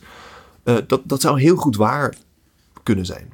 Eh, en dat, dat zou inderdaad een probleem zijn. Maar ja, het feit dat er een probleem volgt uit een bepaalde redeneringswijze wil niet zeggen dat de redeneringswijze niet consistent is, niet klopt. En dus moeten we ons dan liever afvragen, wat mij betreft, oké, als dit een risico is van deze denkwijze, hoe gaan we dat risico dan aan? Hoe, Het- hoe zo- zorgen wij dat bijvoorbeeld ehm, we toleranter worden? Eh, hoe zorgen we dat we moraliteiten Nou, makkelijker samenvoegen? de, de westerse cultuur, de westerse maatschappijen hebben daarin, en, en zelfs het christendom heeft daar wel het een en ander aan bijgedragen, hebben als belangrijkste speerpunt in alle grondwetten en in alle, nou de meeste wetten eigenlijk, één hele belangrijke kern zit. En dat is dat ze de verantwoordelijkheid altijd bij het individu neerleggen. Mhm. Dus het individu is vrij om te kiezen voor godsdienst. Het individu is, ehm, eh, heeft een eh, onaantastbaarheid van lichaam, dus je mag, je mag niet zomaar iemand neersteken. Ehm, en het individu draagt verantwoordelijkheid. Mhm. Jij kunt dus eh, iets doen dat volgens de wet niet mag. Dan kan er gehandhaafd worden. Dan kom jij in de cel. Niet je Ja. hele familie, Ja. niet alle blanke mannen, eh, niet je hele wijk. Mhm. En al helemaal niet je ras. Ja. En op het moment dat je zegt, ik leg de verantwoordelijkheid en alles waar ik waarde aan hecht op het niveau van de individu, dan doe je iets heel belangrijks, namelijk je maakt ook die ontwikkeling mogelijk. En doordat je vrijheid van meningsuiting hebt, kunnen we überhaupt vooruitgang boeken. Kijk, als het altijd groep tegen groep blijft, dan gaat op een gegeven moment een groep winnen. En dan komt er een volgende groep en dan blijft het groep tegen groep. Op het moment dat je de verantwoordelijkheid bij het individu legt, kun je dus niet meer praten in termen van: ehm, ik heb het tegen eh, jou als woordvoerder van de blanke mannen, maar ik heb het tegen Robert-Jan Huisman. Ja. En dat is iets wat mij mateloos irriteert in heel veel publiek debat waarin groepsidentiteit wel gespeeld wordt. Dat ehm, ik, ik volg een aantal mensen op Twitter, omdat ik in een aflevering van Met Nerds om tafel heel erg geïnteresseerd ben geraakt in feminisme. In die zin, uh, we hadden een aflevering met Anna Lon. Ja. Ik dacht, oh fuck, feminisme is heel wat anders dan ik denk. Ja. En dat wilde ik niet zeggen van, ik ben opeens een feminist, maar meer van, oh wacht, ho, wacht. ik had een soort een- beeld in mijn hoofd, een soort stroomman van wat feminisme is. Daar, daar klopt geen zak van. Ja, dat was een interessante af- Ja, aflevering. en ik heb daar veel van geleerd. Ben ik heel dankbaar voor. Maar ik merk ook, als ik haar in het bijzonder volg op Twitter, dat bijna alles reflexmatig wordt geframed als man versus vrouw. Mhm. En daar heeft een, dat heeft een heel groot gevaar. Ten eerste, niet alles is man versus vrouw. Mhm. En als jij in de wereld leeft waarvan je zegt dat je erin wil leven, zou het verschil tussen man en vrouw onzichtbaar moeten zijn. Mhm. Daar kom je niet als je het man en vrouw blijft noemen. Dus je moet er op zijn minst ergens een keer mee kappen, überhaupt het woord man en vrouw in de mond te nemen. Want je wil niet in een wereld leven waarin dat verschil echt onder een vergrootglas ligt. En het tweede is, ben je bezig de vrouwen omhoog te trekken naar gelijkwaardig niveau? Mhm. Of ben je ook wel een beetje aan het knagen aan die enkels van die mannen die je zo in de weg zitten? Nee, Weet je wel? Het, het- moeten we de mannen een kopje kleiner maken om de vrouwen gelijkwaardig te maken? Daar, daar zitten zoveel lagen van problemen in. Eén is, man en vrouwen, kap daarmee. En tweede is, liefde voor de ene groep is niet gelijk aan haat voor de ander. Mhm. En nou, ik ben niet goed uitgerust met de, de kennis en de achtergrond die ik nodig heb om specifiek over feminisme te praten. Nee, Eh, ik weet er eigenlijk ook geen zak van. maar de, ik ben het wel helemaal met jou eens dat identiteitspolitiek heel onprettig is. En een van de dingen die lastig is en waar ik denk dat je, dat je in feite aanstipt is... als je zegt het is man versus vrouw... ja, dat slaat de plank mis. Want er zijn een hele hoop mannen die het juist eens zijn met de vrouwkant Mhm. van, van het verhaal. Ehm, dat wordt ook wel, eh, geloof ik wel eens allies genoemd. Mhm. Er zijn ook een hele hoop vrouwen die Trump stemmen en dus blijkbaar het redelijk eens zijn over het grab them by the pussy. Of ze in ieder geval daar niet heel erg aan storen. Mhm. Dus er zitten, het, het is niet de juiste ehm, klassificering van de groepen die het met Nee. elkaar oneens zijn. Maar als we het zouden hebben over feminisme en we zouden correct kunnen praten over ehm, de feministen aan de ene kant vinden dit en de antifeministen aan de andere kant vinden dat, dan kan je het wel hebben over ehm, de, de voor's en tegens van die verschillende groepen. Mhm. En dan kan je het hebben over ehm, wat zijn de.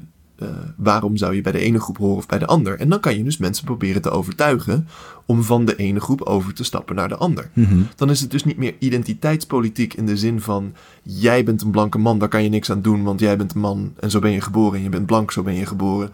En dus zit je nu voor altijd in deze groep vast. Dat is slecht. Maar als ik jou aan zou spreken als antifeminist en hier zijn de redenen waarom ik vind dat, jij, eh, dat je misschien je beter zou voelen in het feministische kamp, dan heb je een kans om over te stappen. Oké, dus- want dat is iets dat je aan kan passen. Ik zeg dat ik, als ik mocht kiezen, tot in den treurnis ehm, zou willen gerrymanderen, om het maar zo te noemen. Dus ik, ik zou de verdeelhokjes tot in de treurnis neer willen leggen om het individu heen. En, en zo min mogelijk groepen willen vormen. Mhm. Jij zegt, als we de groep nou zo groot maken dat het iedereen in de hele wereld is.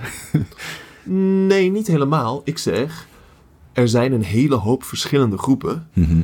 En die groepen zouden niet moeten zijn. Nee, Hoe jij ook ziet, niet dat dat, is je een slechte- ontkennen dat er groepen zijn. Dat, eh, Ja. Maar het feit dat jij een man bent, is niet de correcte groepsdefinitie voor de discussie over feminisme. We moeten daar de correcte groepsdefinitie toepassen. Namelijk of jij feminist bent, of antifeminist, of, of onbepaald. Of je mens bent, huppa, zullen we daar eens beginnen? Nou ja, en dan kan je dus gaan hebben over waar willen wij als maatschappij naartoe. En, Mhm. eh, maar identiteitspolitiek zegt, je bent een immigrant, dus slecht, bijvoorbeeld. Nou nee, En- of, of anders juist, eh, de, degene die de groeps eh, identiteitspolitiek bedrijven zijn nog wel juist de mensen die zeggen nee, je bent een immigrant, dus we, eh, Dus lovenswaardig, je bent bijvoorbeeld. Ja, Ja. Je, ik zou willen zeggen, je bent zielig, maar dat klinkt weer klein, maar daar komt het wel op neer. Dus, dus je bent, eh, we, precies. Dus, al, maar... En tegen mij dus- zeggen ze, joh, eh, eh, check your privilege, weet je wel. Ben je bewust van je privilege? Ja, oké, misschien, sure, ben ik, heb ik ook. En ik heb ontzettend veel mazzel. Blanke, rijke, hetero man is inderdaad een vrij sterke kaart om te trekken eh, Ja, bij het verdelen van de kaarten. Er Maar zijn, er zijn blanke heteroseksuele mannen die toch, als je het allemaal optelt, minder een privilege hebben. Misschien zijn ze mentaal gehandicapt geboren. Ik roep maar wat. Dus zou de correcte eh, eh, splitsing tussen de groepen daar zijn, zou zijn privileged en underprivileged. En ehm, zouden ze dus niet zeggen, hey, blanke witte man, eh, voel je, be aware of your privilege. Maar hey, Randall, privileged person, want dat ben je, wees je bewust van de voordelen die je hebt. Ja, maar ik ben alleen bevooroordeeld in een wereld waarin mensen benadeeld zijn. In een wereld waarin andere mensen nog veel beter hebben dan ik, ben ik opeens benadeeld. Dit is een zinloze ehm, vergelijking van de positie op de i-as waar je zit. Het enige wat mij interesseert is hoe mikken we met z'n allen omhoog en hoe maken we de verschillen zo klein mogelijk. Of Ja, hoe want- geven we iedereen zoveel mogelijk kansen. Hoe maak je een maatschappij die het beste uit iedereen haalt. Ja, en, en dat is weer een En ik dat kan is weer een andere discussie. En ook daar, ik ben niet goed ingelezen op het onderwerp van privilege.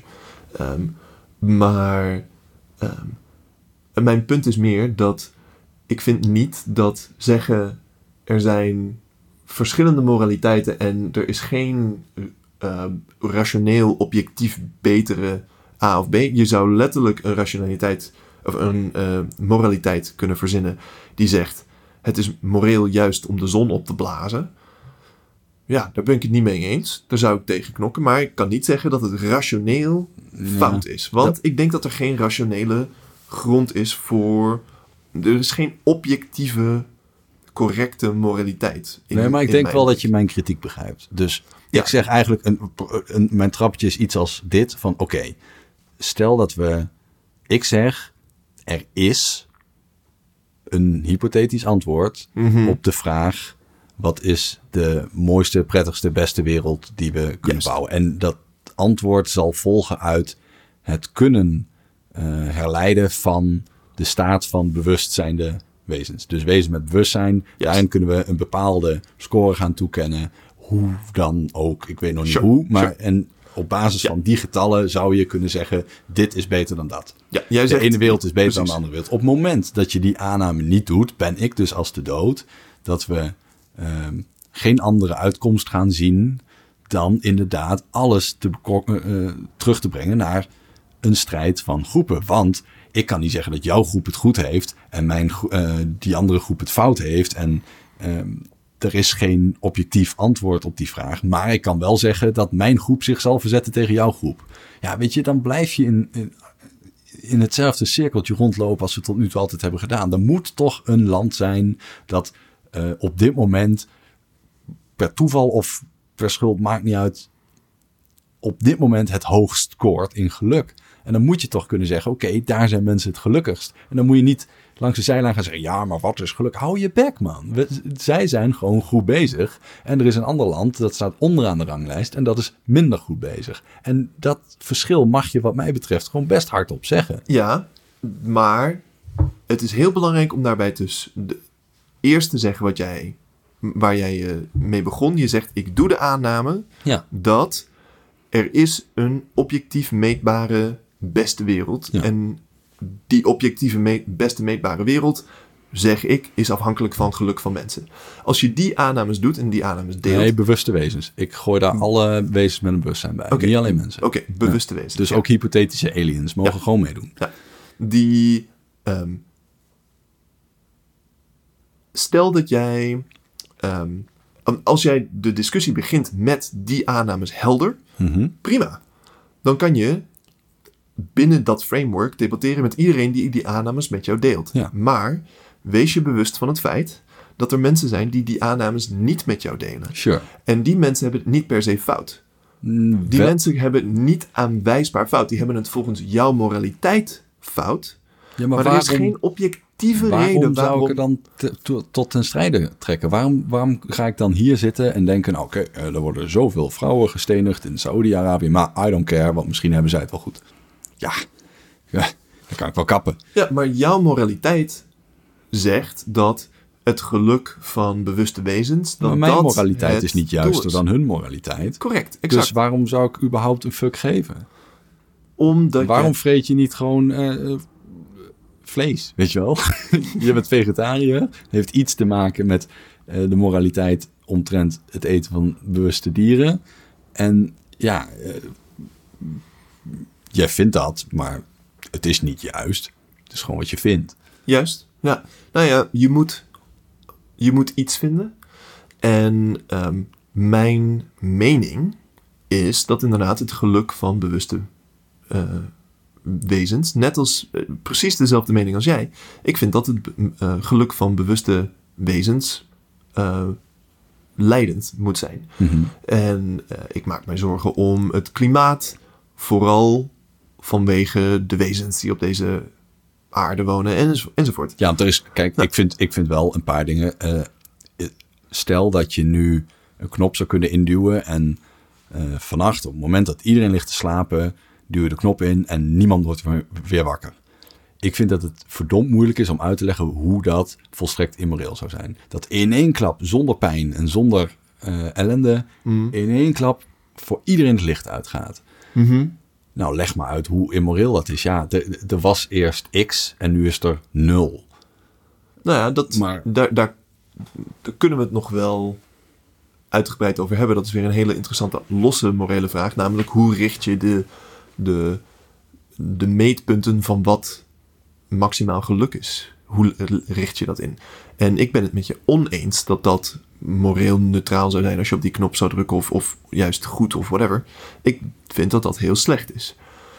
Maar Dat wil niet zeggen dat het juist is, want iemand vindt dat dat heel goed Ja. zou zijn. Die kan het ook nog wel eens goed hebben.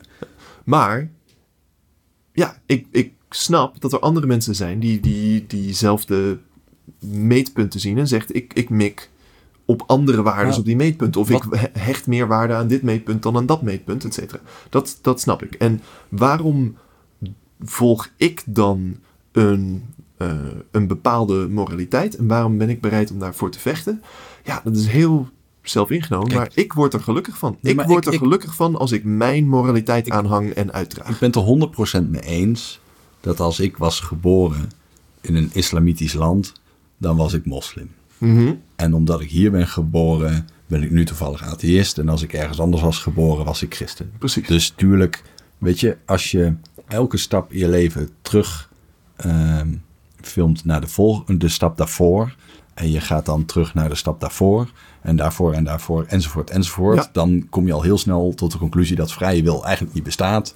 Want het is gewoon een domino-spel all the way down. Ja. Zeg maar, je, er wordt een steentje omgegooid. En al die steentjes gooien elkaar om. En er is geen enkel steentje dat in zijn eentje kan besluiten om om te gaan vallen. Juist. Dus in die zin bestaat vrije wil niet.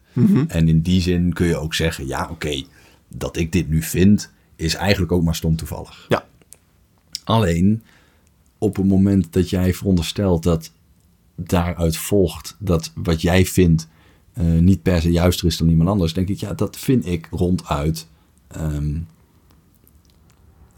ik vind het zowel eng als lui als gevaarlijk, want er is niks om op te mikken. Er is geen weg voorwaarts, er is geen weg omhoog, er is geen weg omlaag, er is alleen maar wat je vindt. Ja, ik, En- ik, ik snap dat En- dat voor en- jou en- een, en- een beetje en een het gevolg, gevoel is. Het maar gevolg van die conclusie is eigenlijk dat eh, ja, laat de sterkste partij maar winnen.